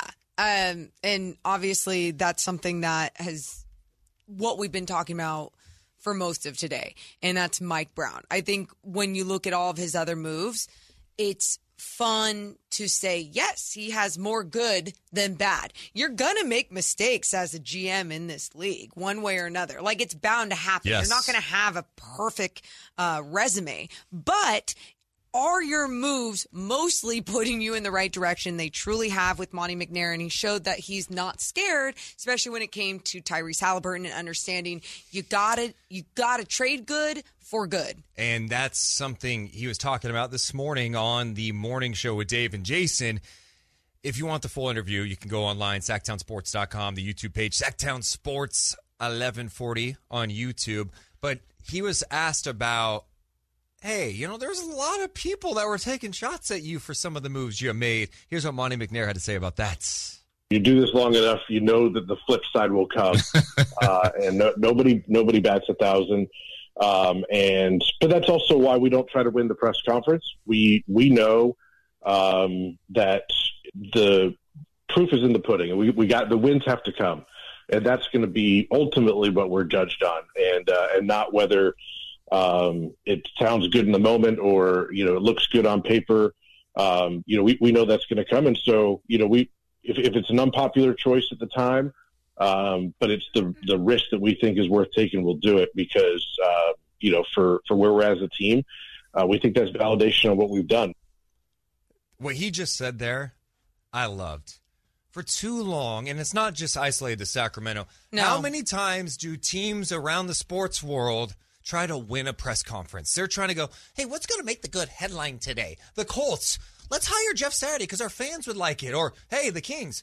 Let's hire Vladdy as our GM because that's going to be a good headline. No, it's not about winning the headline. It's about winning games. And Monte McNair has done some unpopular things. That Sabonis Halliburton trade was not popular really around the NBA. Even some mm-hmm. Kings fans still don't like it to this day. But results matter. And if you want good headlines, you go out and put a winning product on the floor. The Kings not only have a winning product, but just like J.E. Skeets joined us in the last hour, it's a fun product that fans around the NBA connect with because they move the ball. There is movement. They're the highest scoring team in the NBA. They put up 135 points all the time. That's it. I mean, you look at a team and you go, oh, they're winning. Of course, the fan base is going to rally behind and be there. That's great. That doesn't happen in all the fan bases around the NBA. I mean, you go to Miami, right, with game time, you see empty seats down low. You go to Houston, bye, no one Oh, even cares. But obviously, Houston, right now, they don't even show up even when Harden was there. That's my point. Is like not even right now. It's even earlier before. But you look at the Kings, and it was like, look. Put a fun product out there and have something that you can see that they can build off of, then fine. We'll be fine with a few more losses this season, but you know, it has to be something that you can grow off of and work with. Instead, you have a team that's not only fun as hell on the floor, but it is actually translating into all those wins. I love the feedback we're getting on the YouTube page. YouTube.com slash Sactown Sports 1140. If you're driving around in your car listening to us, we appreciate that.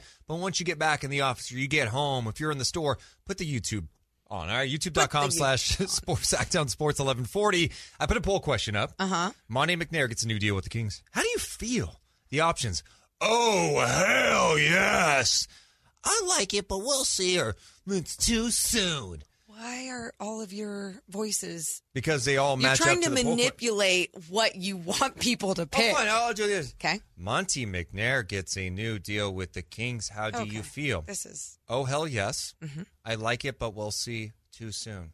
Is that better? thank you. 92% of people say, oh, hell yes.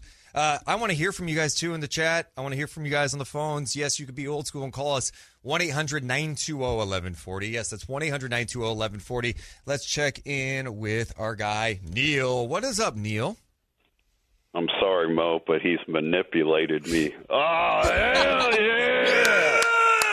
I'll take it, Neil. I like it. I, uh, I, I, uh, you know, I, I actually had a thought on this whole Monte thing before the deal came in that I'd like to share with you guys. But real quick, I couldn't be happier. I mean, this. I, uh, from from his very first press conference, it's funny. You guys were just talking about, you know, like like what he- what he said about not winning the press conference. Yeah. Like I I was hearing and reading a lot of responses, just like how you know, like kind of boring he is. He, his pictures look boring. His, he's never animated. He doesn't give away anything. It's like I, I didn't care about any of that. I, I loved Geoff Petrie back in the day, and I, I like Monte how he's like steady and confident when when he talks as far as i'm concerned what i'm hearing he's he's patient he's steady he said from day one he wasn't just going to make moves to make moves he you know what he does you know ha, has a point to it and people like even after the Sabonis deal, which I never had a problem with, it, it made basketball sense to me. Uh, even after that, people are like, "Yeah, it's a good move," but he didn't do this, and he he let Bogdan Bogdanovich go, and la la la. It's like, you know, you can't fix everything overnight, and he he has been steady, like slow is steady, steady is fast, and and I appreciate his approach. And, and on all that, um, a few days before the deal, because you know, since the beginning of the year, we've been reading and hearing about. You guys have had to do it as part of your job. Follow that he's not getting the deal, and it hit me a, a few days ago. Just thinking about Monte and who he is. I'm not saying he you know, wasn't worried about getting the contract extension because you know, being a G, there's only 30 GMs in the NBA, Sure. so I'm sure he didn't want to lose that spot. But if they didn't, if Vivek didn't give him a new deal hmm. going into the off season as a free agent, I- I- uh, uh, as far as I'm concerned, Monte's resume as a GM looks better than Vivek's resume as an owner trying to get another GM. Well, like it- it- Neil, Neil, let's be honest about it. If you can turn around the Kings, you probably get any job on the planet. You've done Right. something that hasn't been done in 16 years.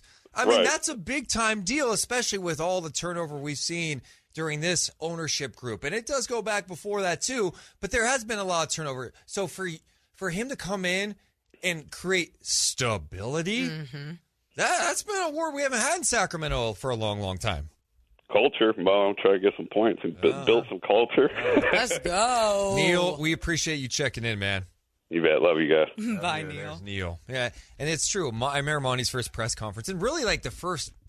I don't know. He was just he would not reveal much, but you could tell he's getting more comfortable. It was his first GM gig. You know, when you're behind the scenes in Houston working for Daryl Morey, you're just in a room all the time. You're a coming up with robot. trade ideas left and right. You are kind of robot. Now you're getting questions left and right from people. Yeah. Probably some nervousness now. Now he's got a little swagger. Actually, I don't know if I told you this. I actually I did. Oh. Uh, ran into him before the last game, said hi. And he's oh, so you guys got a show? Oh, Mr. Yeah, yeah, we do, McNair, Monte. look Yeah, we in do, Monte. Social media. When are you gonna come in this time? Yeah. When are you gonna don't come in want with none? us? You don't want none. Oh my gosh, he should come in. What's up, Forrest? Hey guys, thanks for having me on. Of course, man. What's up? Uh, just uh, wanted to um, shout out someone on the pod yesterday was kind of mentioning something underrated about Monte, which is that he's no drama. And I also feel like another underrated part is that uh, we don't actually hear anything coming out of the front office. Like we had no idea about the Sabonis trade. We had no idea who was going to draft pretty much all three times. And I feel like as a fan, that's kind of hard, but I think it kind of speaks to how well of an organization he's running. Yeah, I'm with you. It's like keep it all tight, keep it all within the organization. You know, that's something that we saw for so many years around this organization where it was like things were getting leaked out. Not here with Monte McNair. And he has a team that's no drama. That's the Mhm. other thing about the team he has uh, put together. Yeah. Where are the egos on this team? Right. All these guys just want to play basketball. We'll talk more, some more Kings coming up. You can, of course, hit us up anytime at 916 339 1140, 1 800 920 1140. We got a lot to do before the end of this show at 2 p.m. Then Cals and Rami take over. Coming up at 1 p.m., the Athletics, Sam Amick. So much to get to here on Sactown Sports.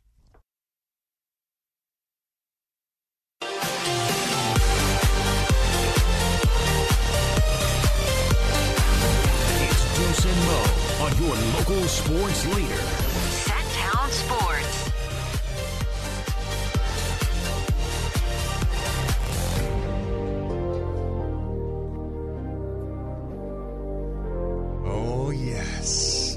We are live each day, 11 to 2 p.m. Pacific time on Sactown Sports. I'm Deuce Mason. That is Morgan Reagan. The Kings play the Raptors tonight. Of course, you can hear each and every game right here on Sactown Sports. And coming up at 1 p.m., one of the elite NBA reporters on the planet, Sam Amick from The Athletic, will be joining us live. Not on video, though, on the phone. Yeah. He's we're- at he's at Warriors today because the Warriors play the Grizzlies. La la la la. It's NBA. Lame. It's NBA rivalry week. Oh, What- can the I ask you this though? rivals. Do you consider Warriors Grizz a rival? no, rivalry. it's just a fun game and a fun matchup. we need right? some rivalries, and I think that's why we need some more heel teams. Do okay. Here's my question: Do we need more? How come? How come this? How come like? Oh, Uh, no. How come the Celtics and the Warriors didn't become rivals after last year? Like, what? What is it? I think part of it is they play twice a year. Okay, so You it know- has to be like conference. I, I mean, I, I don't know that it has to be. I think it takes some years of kind of going head to head with some matchups, maybe some scuffles, maybe some John back and forth in games, and then maybe some going back and forth in the press, and then multiple matchups. So Deuce just wants Real Housewife esque like things to happen in the NBA all the time. You literally like that's what happens on Real Housewives. They like tweet about each other. That's how they build that drama and one another, even though they won't even see each other Yeah, until Morgan, like sports is the ultimate drama. It's the ultimate reality show because it's it's real. Yes.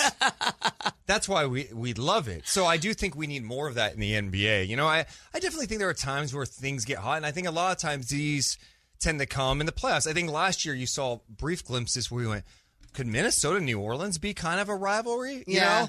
But like Minnesota's changed, right? They're not winning this year. They made a big time trades that reshaped their team completely. So I don't know. I don't know. I, I, I do think Grizzlies Warriors is close, and I I actually think it is a rivalry to be honest, because they've had some history. There's been the Is back this and turn? forth. No, I think it's probably the one, but it's not enough. Okay. Draymond tries to act like it's not a rivalry. It is a rivalry because he is talking about them and he's addressing that. No, they're not to our level yet. Klay Thompson's done the same thing, right? Sure. So it is. They may not totally respect them and think, oh, they haven't won anything yet, but there's clearly a back and forth. Well, yeah, and I I'm I'm with that, and I think there's different tiers and different definitions of what people have expectations for Yeah. as a rivalry.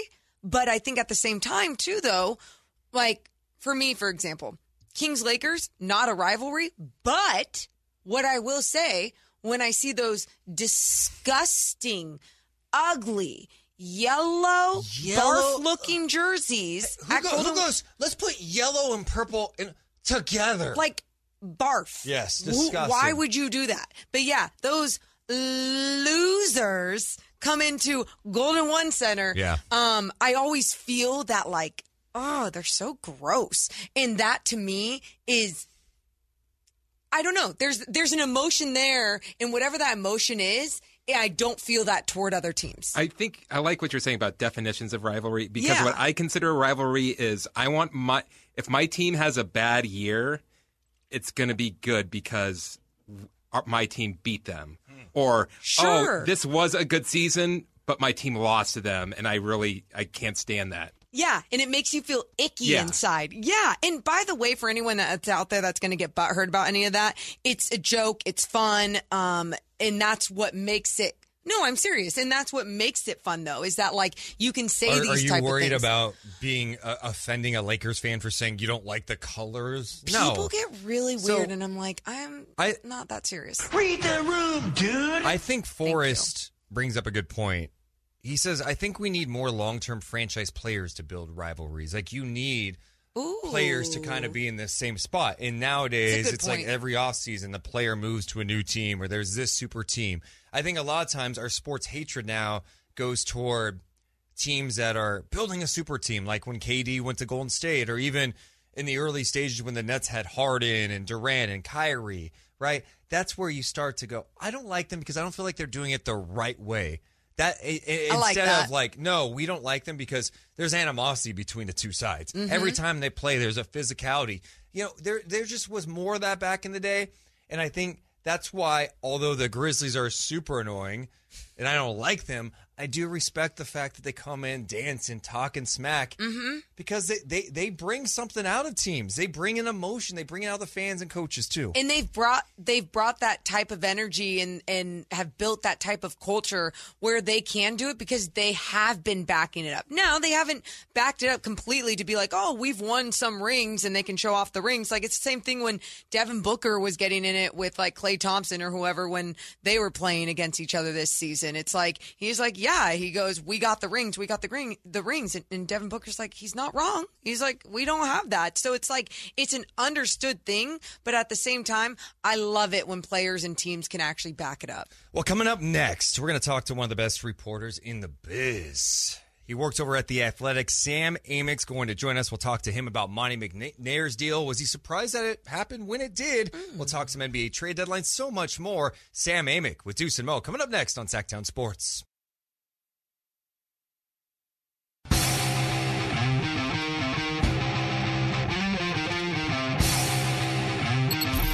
Deuce and Mo on Sactown Sports. It would not be a debut week if we didn't bring on one of the best of the best. It's Deuce Mason, Morgan Reagan, our brand new show on Sactown Sports. live as always, 11 to 2 p.m. Pacific time on YouTube. It's not just a radio show. Mm-mm. You can listen on the radio, Mm-hmm. right? Yeah, Oh, 11, what? 1140 a.m. What? 96.1-2. Also on the Sactown Sports app. But we love the YouTube crowd. YouTube.com slash Sactown Sports 1140. So let's not waste any more time. Let's bring on a guy who's one of the elite NBA reporters on the planet. The best in the world, Sam Amick. Hi, Sam. What's up, guys? Congratulations. What an honor to be on here with you. I'm going to try to meet your energy, but I do not think I can do it. I- it's I mean when in on I get it you get to a certain age it's hard to kind of get wow You cannot do that to Sam. We made freaking up. We Amick. just have made up. We made up after all these years. That We're going wasn't- to talk dad bods again. No, I was I wasn't gonna go there. I was just saying. I mean, not all of us can be like LeBron dropping forty six. Like, I mean, you know, you're just Yeah, reach a certain yeah, point, the yeah. energy's not there. Uh, Sam, um, the news yesterday, Monte McNair, you reported it's a three year extension with the Sacramento Kings. I, I think there are so many people wondering, like, hey, when is this going to happen? Why didn't they do it earlier? Were you surprised at the timing of Monte McNair's extension? Yeah, admittedly a little bit. Um, I had had a, a stretch earlier in the season when I was checking on it pretty routinely, and, and to be honest, I thought they would get something done a little closer to the All Star weekend, All Star break, um, and had kind of unofficially in my head kind of decided that's when they would do it. I still thought, you know, for sure they would do it, but but honestly, the longer it went without a deal getting done, you know, it's it's we've seen stranger things in this league, and certainly with this organization. Um, I wondered where it might go, you know, because the more the Kings won, the more in terms of the executive market, you know, NBA wide. If you're somebody like Monte, you know, um, with success comes other opportunities. So I, I did kind of wonder if, you know, maybe it would it would go sideways, but obviously that wasn't the case, and then they got this thing done. I was joking that when Woj put out the report, he had this picture of Monte McNair where Monte didn't look like happy at all, and it said breaking news. For a split second, I did think, oh, maybe maybe it didn't get worked out. That could be bad, but it did not. It, it ended up getting worked out, so that was a, a good thing. I, I'm curious, why do you think it took this long Yes. to get a deal done with Monte McNair in his front office? Um, I mean, my best attempt at, at reading the room would be that, you know, for one, I, I had heard, you know, earlier in the season that as far as Vivek's mentality and his perspective here, that if you go back to the Vlade Divac experience, uh, and I believe the 2019 off season, like the day after the 2018-19 season, they win 39 games. They reward Vlade with a four-year extension, and it's you know Vivek's way of, of stabilizing what appeared to be a, a group that was on the come up. Fast forward, you know, I think 16 months, something like that, and and Vlade's resigning. You have chaos again. You know, Joe Dumars is in the mix. Who's going to run the team? They obviously they won just 31 games that year, went backwards. And and so what you had heard is that Vivek might have had a little bit of PTSD, if you will, as far as you know extending, thinking that that was going to lead to more momentum and progress, and, and having that not be the case. Um, so I think maybe that played a part in the delay because one thing I was told consistently that there were these rumblings that you know, well, Monte, you know, maybe he's looking for a different challenge, and maybe it's him kind of dra- dragging his feet. And on his side, they, were really quick to correct that narrative all the way through. That no, he wants to be here. Um, don't get it twisted. You know, he would like to get a deal done, and again, that's that's what happened. You know, Monte was on with the morning show and he talked about how it's not about um, making everyone happy in the headlines, right? It's it's really about getting the job done. What do you think that shift is about? Is it just Vivek trusting him more, trusting Wes more? Like, what is it that has really been shifted with this organization? I think Morgan, there's a there's a lot of nuance to it, and, and I think Monte would be the first one. Uh, again, given their success right now, to probably hand some flowers out to other people, right? Like Wes Wilcox has done a nice job, you know, as kind of a partner with Monte in the front office. Uh, Alvin Gentry now is a trusted voice as part of that group, and I think with Vivek, you know, you've got this body of work as an owner where at some point you got to look in the mirror and realize, like, you know, it, it's been a long, tough stretch, and and every single time you make change, then you know the the uh, focus and the spotlight and the headlines are going to be about you, and and so I think to Vivek's credit, you know, he Uh, you know, my feeling, my sense is that he mostly has let these guys do what they wanted to do with the roster. And and I don't mind admitting if you go back to last season, they do the trade with Indiana. I mean, I was 100% in the camp, uh, you know, wrong on both sides of it. To be honest with you, I didn't think Halliburton would become the player that he has in Indiana, um, and I and I thought that Sabonis was a very nice player, but I did not see him doing this kind of stuff. And that's one of those trades that can make or break a career. If you look at you know, and you know, this is not trying to disparage anybody, very widely respected, but out in Minnesota, you know, Tim Connelly's put together a really good career. You know, he's running the Timberwolves, but this Rudy Gobert trade of the past summer is the type of thing that, that will forever be part of his legacy. And and for now, it looks like not for the better. If you're if you're Monte in this Kings front office, you know, right now that the Pacers Kings thing was was kind of a, a landmark moment that, that is working out really well for them when you look at where this Kings team is at right now, currently at the number three spot, we know the gap between three and ten is is pretty slim, right? So it's going to go back and forth. We got a long way to go. Um, where do you have the Kings at in your mind? Like, do you think they have a shot to be a top six team based on what you have seen over halfway through the season? I mean, they do, and it's funny, guys. We've talked about this courtside because I was enjoying sitting with you guys before games, and and I feel like you know, for a lot of this season because I've lived here so long and seen it all like you guys have. Like I feel like the Debbie Downer guy where I'm just like, hey, congrats to Monte. Um, yeah. Deserve the extension. But my God, if they take the foot off the pedal, you know, there still exists a possibility that this thing could go in, in the wrong direction. And knock on wood, go ahead and, and, you know, all Kings fans, you know, find some wood around you. But they've been really healthy. You know what I mean? Sabonis has played through the the thumb injury. Um, and so this is a tough, tough league. I actually saw it's funny a video earlier today on Sirius uh, XM with Eddie Johnson.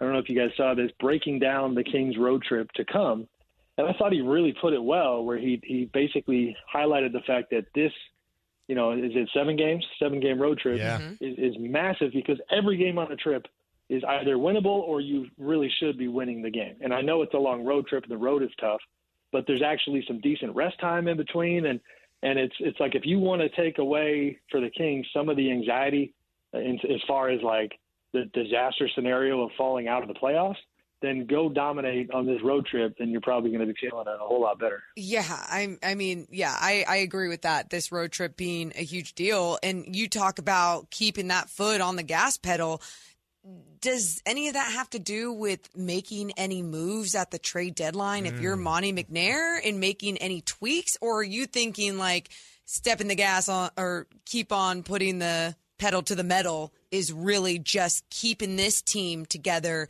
and continuing to grow with this? I mean, I think the latter uh, would be the first thing is, is in the locker room, you know, and, and Mike Brown's done a really good job of, of keeping his guys focused.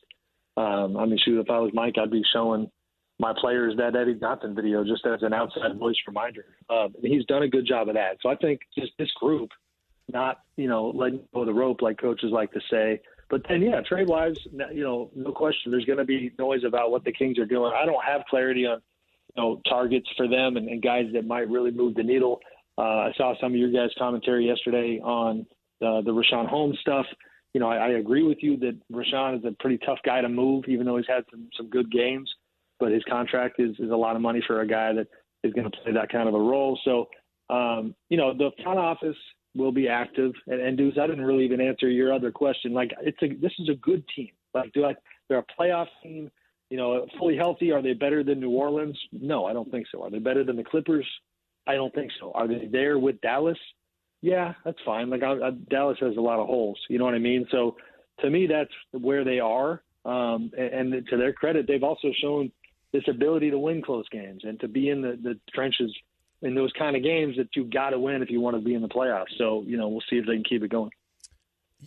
We were just talking about the trade deadline, and I, am curious from a league wide perspective. How active do you think it's going to be? Because it just seems like you have so many teams in the West in the mix. It just seems like there's more buyers than sellers at this point. I agree. It, it's starting to feel though. I mean, I think I think we'll have plenty to talk about. I, I oh, think okay that yeah, I mean, you know, the Rui Hachimura trade didn't necessarily break the dam, you know, like uh, some people were wondering, uh, you know, with the the Wizards and Lakers doing that deal. But if you if you go down the list, and uh, and I just pulled up an actual list to kind of help guide my thoughts here on that topic, Deuce. Like, there's a lot of teams that should be sellers, and I think probably will be, um, but it's going to be late. Like I had an executive say to me the other day that he thinks there might not be, and this is granted before the Hachimura trade. He's like, I don't know if we're going to have a trade before February 5th because all these teams are just going to wait, wait, wait, wait, you know, and, and figure out if they want to hit the escape hatch on the season and give up basically, and then become sellers. But there are a, a lot of teams that you can make really strong arguments that really need to be sellers, and then if they're not, they're going to slow down whatever their rebuild looks like. So. Um, I think we'll have fireworks. I think it's just all going to come in, in the past in the last couple days. I like that. Don't excite us, Sam. We love hearing this about the trade deadline. But I think my only fear about this, you guys, would be I kept saying this in the beginning of the season. I was like, hey, I think the Kings could be a play in team.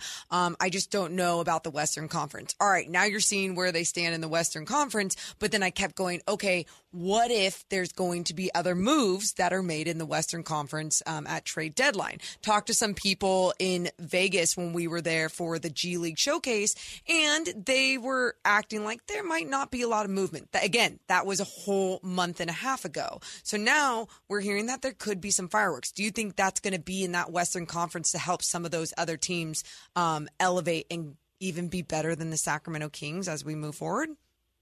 Yeah, it could. I mean, I mean, honestly, I, I like the Hachimura trade for the Lakers. I think they, when Davis comes back, you know, they're going to be a team to be reckoned with. And I'm only talking about like, you know, in the context of battling for playoff position. They certainly didn't make themselves title contenders again, but they were playing really well before AD got hurt. So the Lakers, you know, even just with Hachimura would concern me if I was a Kings fan. Um, the Blazers, I don't know what they'll be able to pull off, but they have very strongly signaled that, you know, with all things being about Damian Lillard, that they need to win, they need to get better, and they are trying. They're, you know, certainly not tanking, and they're going to try to buy and and be better. Um, the Thunder continue to play well and are, are obviously not tanking for Wembanyama.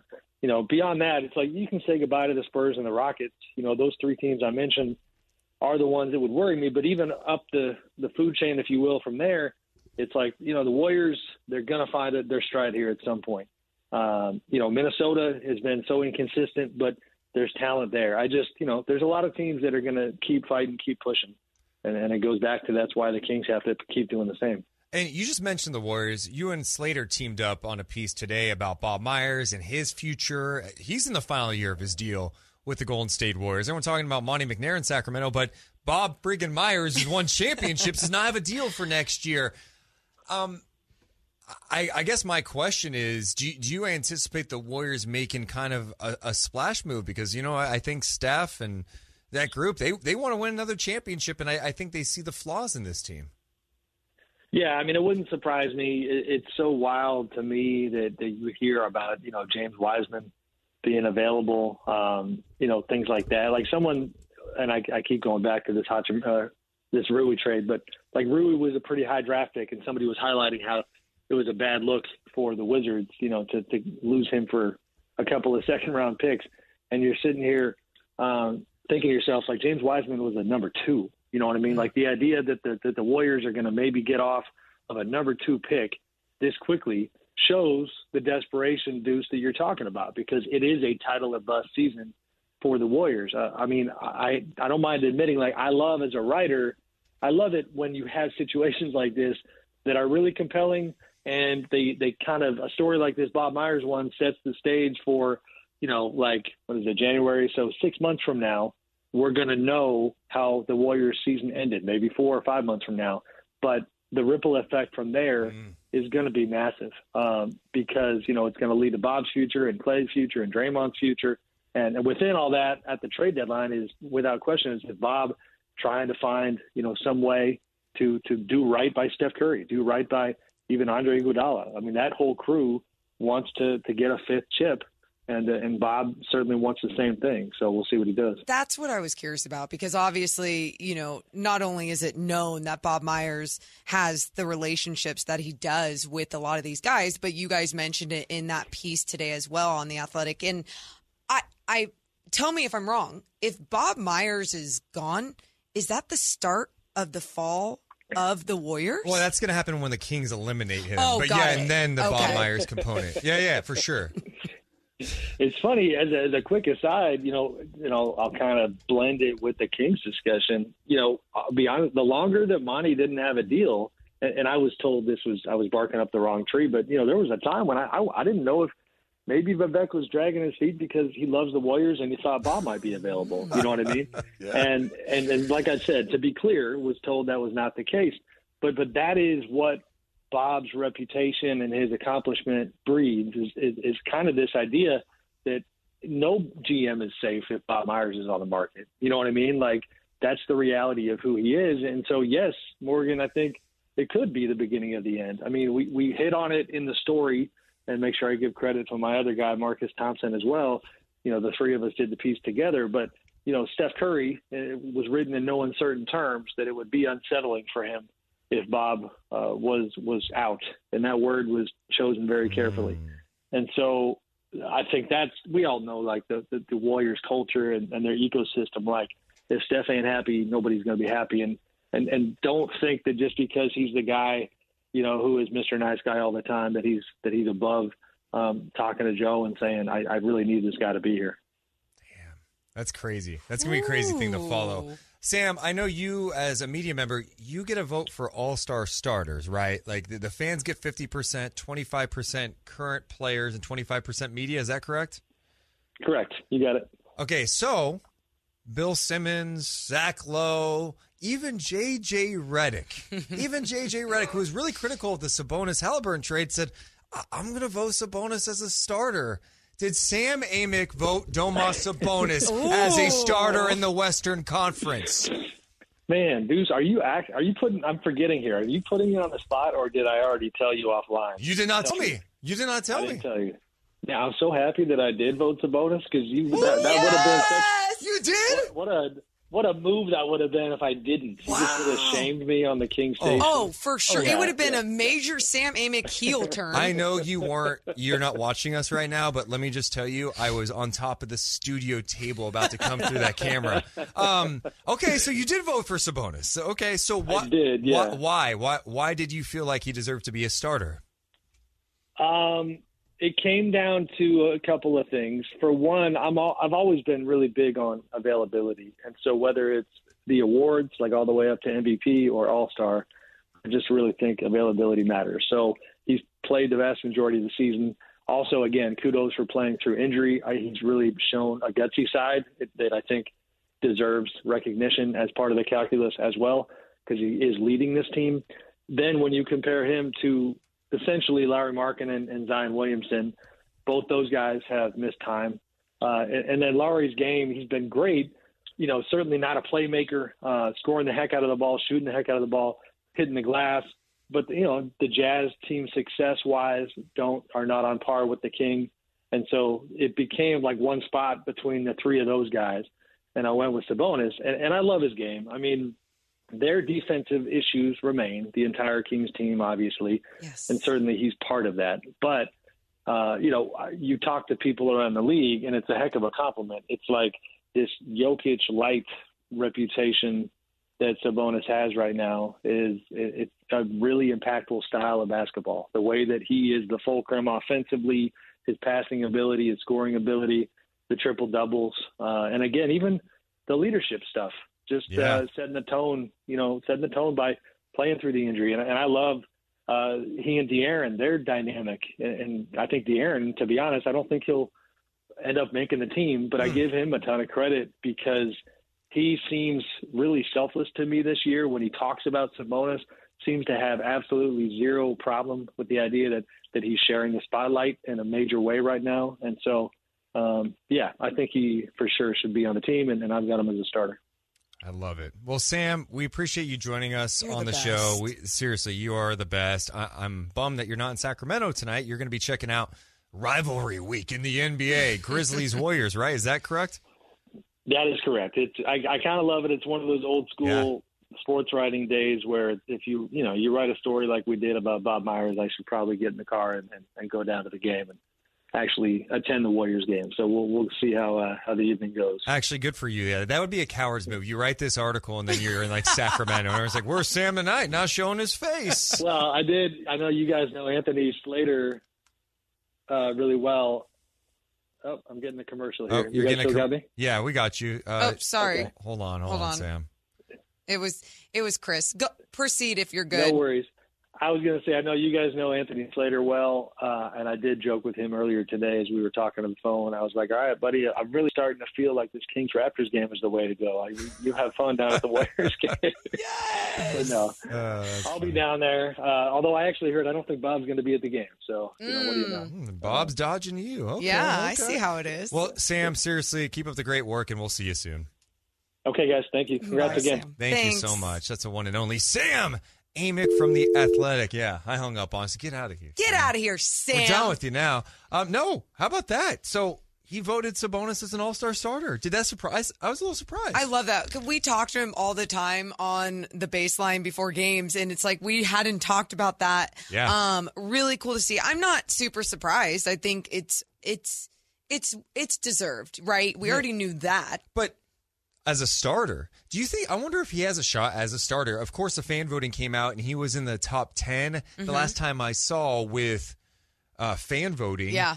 But it's a combination 50% fans, 25% media, and 25% current players. So he'd probably need a ton of media to vote for him and then a ton of player. I don't know. Maybe he's got a shot. Yeah. That would be pretty wild. No, I, I think he has a serious shot. And and I say that, Deuce, because you and I were talking about it the other day and we were saying how, wow, Sabonis, I mean, he could be in that top five MVP conversation. Oh, Right? Like with Yeah. everything he's doing for a team. So why wouldn't he be um, in that conversation as an all star starter in, in serious talks? Man, shout out to everyone joining us live today. We got people on YouTube hanging out with us the whole show. Hit the thumbs up button. Make sure you're subscribed. We want to talk to you on the phones too. Hit us up at 1 800 920 1140. Kings and Raptors tonight. We'll preview that game as we get you closer to Kings basketball tonight. It's Deuce and Mo on Sactown Sports.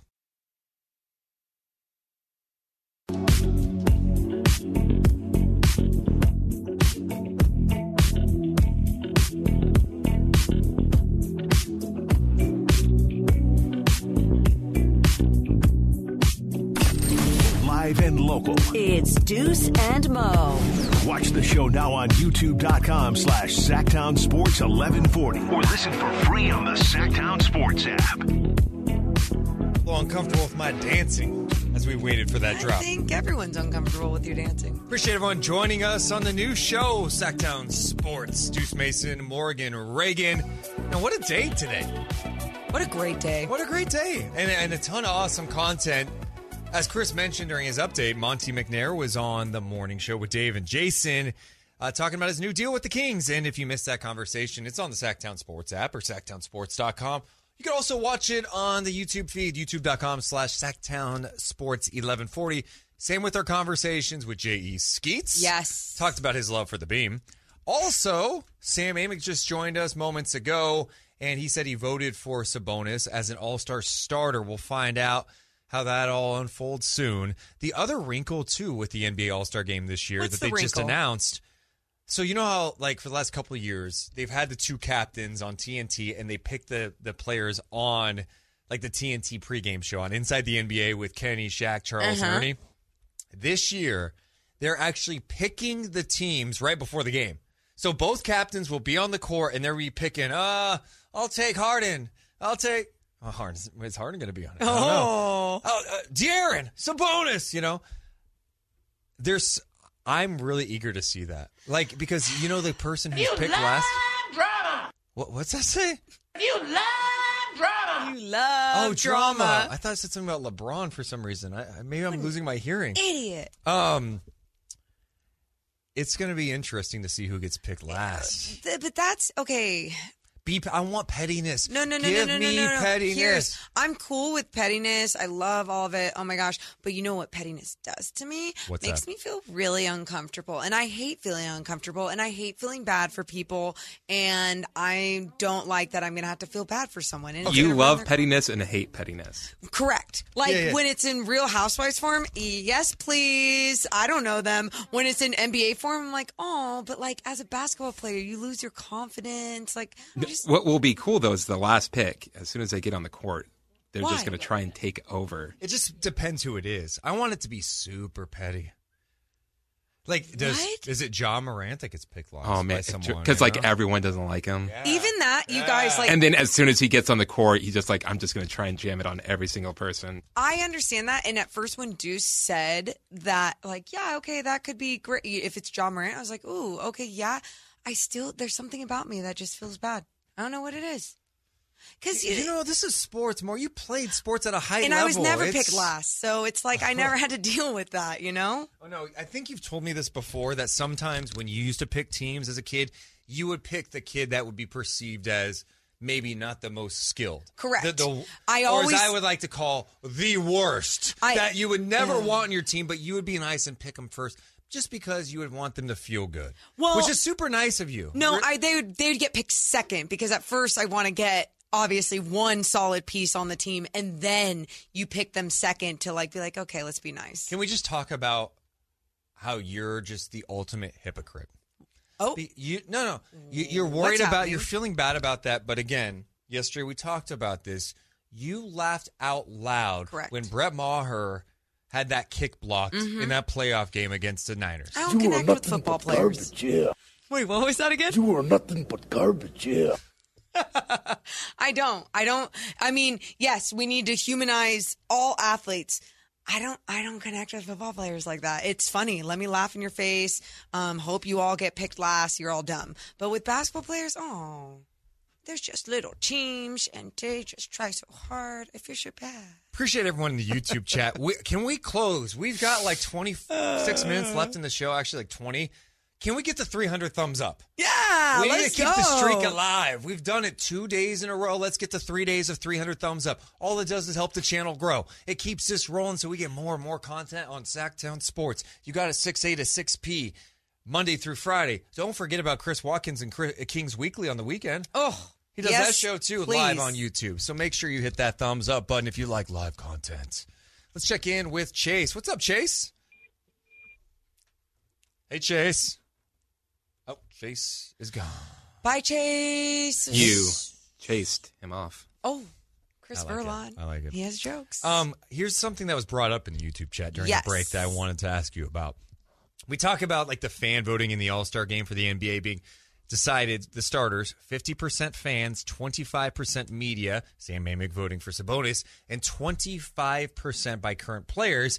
Someone brought up an interesting point in the chat. What? Do you think that the current players take voting seriously, or do you think they oh. like will mess around? Yeah. And so as we were talking about this, we were like, well, there's going to be some for the most part that do take it seriously. And then there's going to be other Pat Bev, Buddy Hield, um, that don't take it so seriously. Yeah. Again, we're just assuming, but um, probably not far off, right? And I think and I hope that guys do take it seriously just to respect the game, you know, respect your teammates, respect the people that like you're battling it out there with. So let's say Sabonis is going to be there. Uh huh. Fox has a shot. Kevin Huerter, I think, has a shot at the three point shootout. Love that. The Rising Stars game, Keegan's going to be in. Oh, yes. Right? Maybe, yes. maybe Davion, maybe right second year, maybe Yeah. I don't know, but Keegan for sure is going to be there. What do you think? How do you think he's going to feel about participating in that game? Wait, no, I think Keegan Murray is with us. How does Keegan feel about this? I, you know, apparently I'm not the only Keegan Murray impersonator here. okay. So let's Chris Chris Verla claims he's got a Keegan Murray that is not only does he have one that's Uh-huh. better than my Keegan Murray. Let's also note a couple things because every time I do a Keegan Murray, people get like offended by it as if I'm taking a shot at him. I love Keegan Murray. Love. I love the guy. I just love kind of his demeanor. Just kind of like, oh shucks, I'm just happy to be here type thing. It's so fun. Chris is trying to go head to head and low Keegan off. Okay, so I'm going to ask uh, Keegan number one is going to be Chris Verlaud. Okay. Keegan number two is going to be Deuce Mason. So we're going to go straight first to Keegan number one. Okay, Keegan, wait. The chat needs to decide who wins too. So Okay. let us know who wins a Keegan off in the chat. Keegan one is Chris. Keegan one. Um, are you excited to be in the Rising Stars game? Uh, yeah, uh, stuff like that. It's it's cool to hear about, and it's really it's really nice. But I'm just working hard on my game. Just uh, Coach Brown has been very very helpful. He's he's he's he's hard on you, but uh, he's also uh, he's really good to me, and I, I appreciate that. Okay. That laugh wasn't accurate. You know that laugh in there. He kind of laughed a little bit as No, Keegan. no, That did not. it was funny because at No, first no, it was no, no. dead on, and then there's a little bit of Chris that was coming out there at the end. So Keegan number two, which is Deuce Mason. Keegan number two. Um, what would be your favorite part about uh being in that game? Yeah, I mean, I I just like playing games. Um, it'd be an honor to represent Sacramento and like just go out there and, and be with talented players. Um, you know, I, I just like the support. Come on, Chat. Come on. Wow. Come on. Wow. Who wins the Keegan off? Is it Pro Keegan Call said Chris is far from a fraud.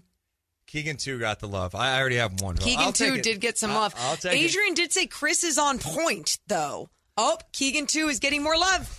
What you guys? Why? And Chris- just so you know, I haven't even perfected it yet. It's not even to the level I know it can be. Here's what I'll say about Chris. We've been talking for almost three hours, so our voices are more warmed up. Where Chris is behind the glass, working, doing so much more, and that's probably like he didn't get. Uh, he needs a second chance. So, um, Keegan number one, Chris Verlaud. Um, you know you've been doing a great job, efficient from three point land. Whoa, whoa, the Keegan off continues. Just one more time.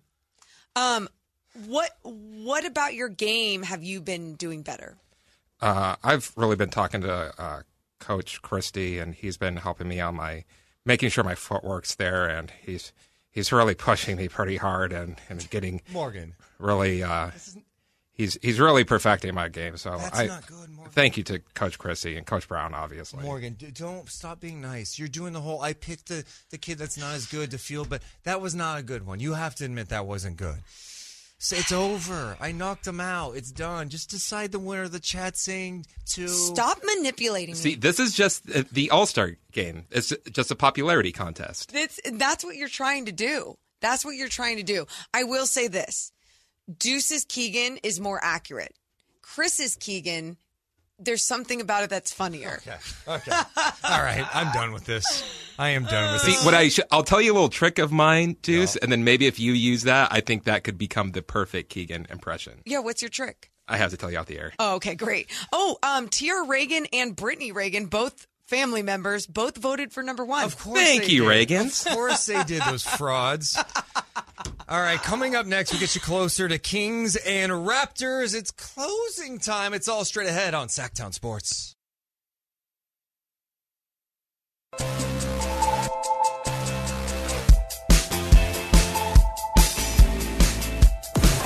It's Deuce and Mo. Deuce and Mo on Sactown Sports. Back at Sactown Sports. Each and every day, 11 to 2 p.m. Pacific time. Followed by Cattles and Rami, 2 to 6 on Sactown Sports. So many Two ways. to six, I yes. did say it right. Okay, good. you You got did. it this time. I Yeah, was, I was the scared. sorry, sorry, sorry. I know. I had it wrong in my head. Uh, shout out to people watching us live on YouTube. Make sure to hit that thumbs up button and make sure coming up at 3, you stay locked in because from 6 to 6 p.m. Pacific time, each and every day, at live and local Cows and Rami takeover. We got Rami in the Yes, building. sir. How you doing, Rami? Good. How are you guys? Good. Is that coffee or tea? This What is is- coffee. This is uh yeah, this is number three on the day. Whoa. I'll have another one during the show. Four hours, man. So you- you get- I mean- I gotta get juiced up. What about yeah. bubble guts? I gotta Like, get know- gassed up. Bubble guts, gassed up. I love you guys talking. We're just gonna go straight into poop Oh, talk I right wasn't now. I wasn't saying I- gassed I know, up I'm like kidding. that.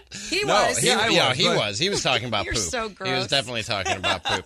no, I, that it doesn't. Caffeine doesn't affect me the way it does most people, man. I mean, I, I drink weird. too much coffee too. Aren't you drinking liquid death? I, I am drinking liquid It's literally called liquid death. Like, Well, but and, you're, is- and you're shocked by my coffee No, no, no, no, no. consumption. You know, It's sparkling This is water. sparkling water. Is it really? Yeah, yeah. See, you got, Wait. you got fooled by the Liquid marketing. death yeah. is sparkling Yeah. water. You know that's, that? that's all it is. Yeah. That's all that it is. water. I I always thought because the can it looks I like know. every energy drink. Are you intimidated? I mean, I don't mess with energy drinks. So it's Same. not, it wasn't intimidation. It was just like not my thing. It's just sparkling water. Yes, that's it's it. literally like my Kirkland brand. Why didn't they? Why would you call it liquid death? Because You're it gets your people- attention. No, you're and scaring you people look at the away. can and go, "Oh wow, it's just straight from the Alps." Scared me away. Great. I, was- I just thought Monster Energy drink when I saw that can. Would never mess with that. Yeah. Wait, wait, you don't mess with energy No. drinks, right? Yeah, no, No. no. Um, Gross. So during your guys' show, it happened. Monte McNair gets a contract Yeah. extension. Were Yeah, you did. were you surprised that it Um, happened? The timing of it? Uh, not not totally surprised. My my initial reaction, I got called negative for for this being my initial No. reaction. Oh, was- yeah, no, Here I know, for a Here lot we go. shocking. Here right? we go. Was it's about time? Like what took so long? You know what I mean? Because we've been on Cattles and Rock, and we're not the only ones. I think everybody who talks about the Kings has been going. When is this Monte McNair extension going to happen? Yeah. Bec- because of how well this team has looked this year. He's been the architect of the whole thing, from not just the roster, but bringing in Mike Brown That's the move, I think. having the cohesive plan of the pieces in place and the right coach and the whole thing coming together. I said if I was Monte McNair, I might just I might just back out of contract talks with the Kings and test the waters in the offseason. And to great the quote philosopher Pusha T, yesterday's price is not today's price. That's, Well, that's, that's, Wait, is it- we actually If I'm said that to this McNair, really? station when we were talking about. Hey, yesterday's price is not today's price. Yeah. It, wait, who's but Pusha T. It really is Pusha T. I believe it is Well, Pusha I think- T, if I'm not mistaken, I do think Fat Joe said it too. I mean, more Oh, than really? one person Okay. could More say than one said person it might have said it. first. I thought it was need to- Pusha T. I don't well, know. No, I you could could be be, wrong. right. It could be Fat Joe. Either way, that's hilarious, and it is the truth. And people thought that was negative. I mean, yeah, to to an extent, it was. People were saying just enjoy the moment, just Yeah, be happy yeah. that it happened, and I am happy that it happened on on a number of levels. Obviously, he's the performance; he's done a good Sure. job, but also the stability, like the the. The whole the whole thing of a coach eh, not being the the general manager's hire and constantly going through that and hiring a new coach, then hiring a new GM, then it's that's that's no way to to run an organization and you're never going to find like some stability and some consistency and I think that's huge that him and Mike Brown are sort of attached at the hip now. What do you think is his next biggest challenge as a general manager? I think something needs to happen at the trade deadline here. He needs to find a complementary piece to make them that much more dangerous in in in the postseason. Maybe two pieces. Nick is constantly banging hmm. the drum that they need both a wing and a backup big to come off the bench. I'd be good if they just got if they just got the backup big. I think I think I'd be okay. I think I'd I think I'd be all right right there. Domas Sabonis needs some help, and they just need some help in the rebounding department Yes. altogether because that's one of the things that when the Kings lose, you can almost every time check the box score and they got killed on rebounds, second chance points, and points in the paint. They need somebody to, to who, who can do some work on both ends of the floor around the rim. You know, and I think that's what we keep saying here in this city too. We're like, they need somebody, they need somebody. But then when we look out there, we go, who? But not only that, you guys, then we go, who? We can name a few guys, but then it's like, why is that team making that Yeah, move? You right. know, and I think that's the toughest part about this trade deadline who the buyers, who the sellers are going to be, how everyone's going to go about it, and how aggressive the Kings can actually be with some of their pieces that they have. I really like the idea of am I getting the right Plumlee? I get my I get my Plumlees mixed up because the Plumlee family Yeah, yeah, has now- now you're making me created double more check. Pro got- players than a lot of it- college programs. yeah, I, th- I think I'm talking about Mason Plumlee. Mason, I think I want Mason yes. Plumlee. I, I think that's the guy that I want. I think he fits perfectly with what they do. He can bang around the rim a little bit. He's a playmaker. He he's not as as talented a passer or doesn't have the vision of a Domas, but in that same sort of mold and somebody who I think fits in perfectly and seamlessly. If the price isn't too high, I think that's the guy I'm targeting. Somebody somebody in that mold of of a Mason Mason Plumlee is that is Yes. that okay Mason Yes, Plumlee Mason all right all right Yeah, yeah. we got the right Plumlee Uh, what are you guys doing on the show today? What, anything uh, major? um Any- well we want to talk about now what does this mean for Vivek How are Kings fans feeling about Vivek after the signing of Monte McNair? Because there was, I think, some some mistrust there, and, and maybe not Yeah, the greatest so. of vibes coming into this season. Has has he earned your trust back, and are you feeling good vibes about the team's owner? Also, plenty of 49ers talk. Uh, Rob Stats Guerrero joins us every Wednesday at 5:15 to uh, look ahead to the NFC Championship this weekend. Oh. NFC Championship. Can this you weekend, man. believe? I know. I can't wait. Super With Brock excited. Purdy at quarterback. Just like everyone predicted. Just like we all predicted, the third quarterback, the last guy taken in the draft. Let's get to closing time. Closing time. It's closing time. But before we go, you know we have to give you a last call. All right, Kings and Raptors tonight. Uh, last I saw, OG Anunoby questionable. Seems like he's questionable to play pretty much the whole year. Okay. Who you got, Morgan? I hate making I know you do. Come on. I'm gonna. I'm scared, but I'm gonna go Kings. I'm gonna go Kings, especially OG's not playing. And not, again, we've seen what the Kings have done even without some star players being out. But at the same time, I think Kings just have a good rhythm right now. They really want to protect that home court. I'm going Kings over the Raptors. Yeah, I'm going to say Kings as well. I, I like this matchup, especially if OG is is out. Even if he's playing, I think I'm going Kings in this one. They keep rolling. I was. We were talking about rivalry week in the NBA. They're trying to make it a thing. I don't think there are a ton of great ones right now in the NBA. I didn't know that was a thing. Like Yeah. a, a commercial ran for it the other day, and my girlfriend was like, "What's rivalry week?" I was like, "You know what? I do, you Yeah? got me. I don't know. Like I like to answer her sports questions and teach." And I was like, "I got nothing. I don't know. I don't even know what that is." Yeah, do you have like a rivalry? I guess like the, the closest I feel like in today's NBA is Grizzlies Warriors. That's yeah. Yeah. I feel like NBA rivalries are kind of passing these days. You know what I mean? Some bad blood brews between two teams, then players go elsewhere, it goes away, and then it pops up somewhere else. That's what we were saying. There were just like there's so many different definitions of what a rivalry is, or maybe you have your own rival- rivalry or a different tier of rivalry. Sure. And we think right now with the Memphis Grizzlies, everyone just hating them. We're like, cool. Anyone that they play, it's just like you feel that urge. You want them to beat the Grizzlies. I get the sense Kings fans have the most hate for the Lakers. Am I right yeah, on that? Okay. Yeah, for All right. sure. I, and I, that's I why don't know I if think I'd it's call it a different. rivalry. Right, Exactly. because I don't think this current group of Kings players goes, "Oh, I hate the Lakers." There's not that animosity Mm-mm. between Right. the two teams. So I don't know. It is it is weird to think about that. And I know they're trying to push a rivalry week and all that. It's just not totally there. Uh-uh. I, I wish it was. I want more of it for sure. And I'm sure. I mean, and I think that's the one thing with the NBA where in the NFL, yep, divisional rivalries matter. They really do. No one's going, "Hey, the Pacific Division matchup, Suns Kings tonight." Oh, You know I Suns mean? Kings, baby, that old classic matchup. Man, strike up the music. Um, this day, 2016, a couple of this days for you guys. Okay. You know, DeMarcus Cousins scored 56 points this day in 2016 against uh, Huh. the Hornets. The Kings lost. I guess that shouldn't be a surprise. It's not surprising at all. I mean, look what happened last night with LeBron and the Lakers. You know, he's scoring 40 something points and they get a loss. It's when you're just not a good team and you have one player that can stand out and do something like that. And thanks for shoving that in our face, too. I'm so I glad during these good times that we're bringing up a the bad one. times. I've been banging the uh, bring back boogie drum. Yeah, I- I know, uh, I heard that, Lodge and I'm- stares daggers through me every yeah, time. Are it's- you it- guys? We'll tell you off No, camera. no. I tell you on. It's no. It wouldn't help you.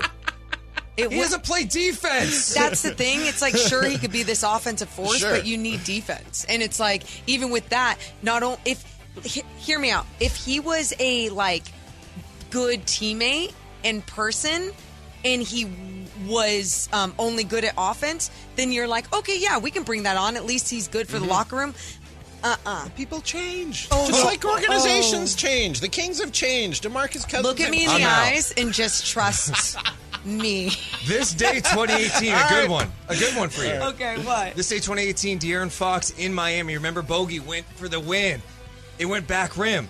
Fox flew in for the putback jam, and the Kings ended a long drought. They beat Miami hmm. in a high scoring affair, 89 88. Yeah! Wow. I All like right, it. Don't Barn go burner. anywhere. Cattles and Rami take you all the way up to Kings basketball tonight. They're coming up next on Sactown Sports.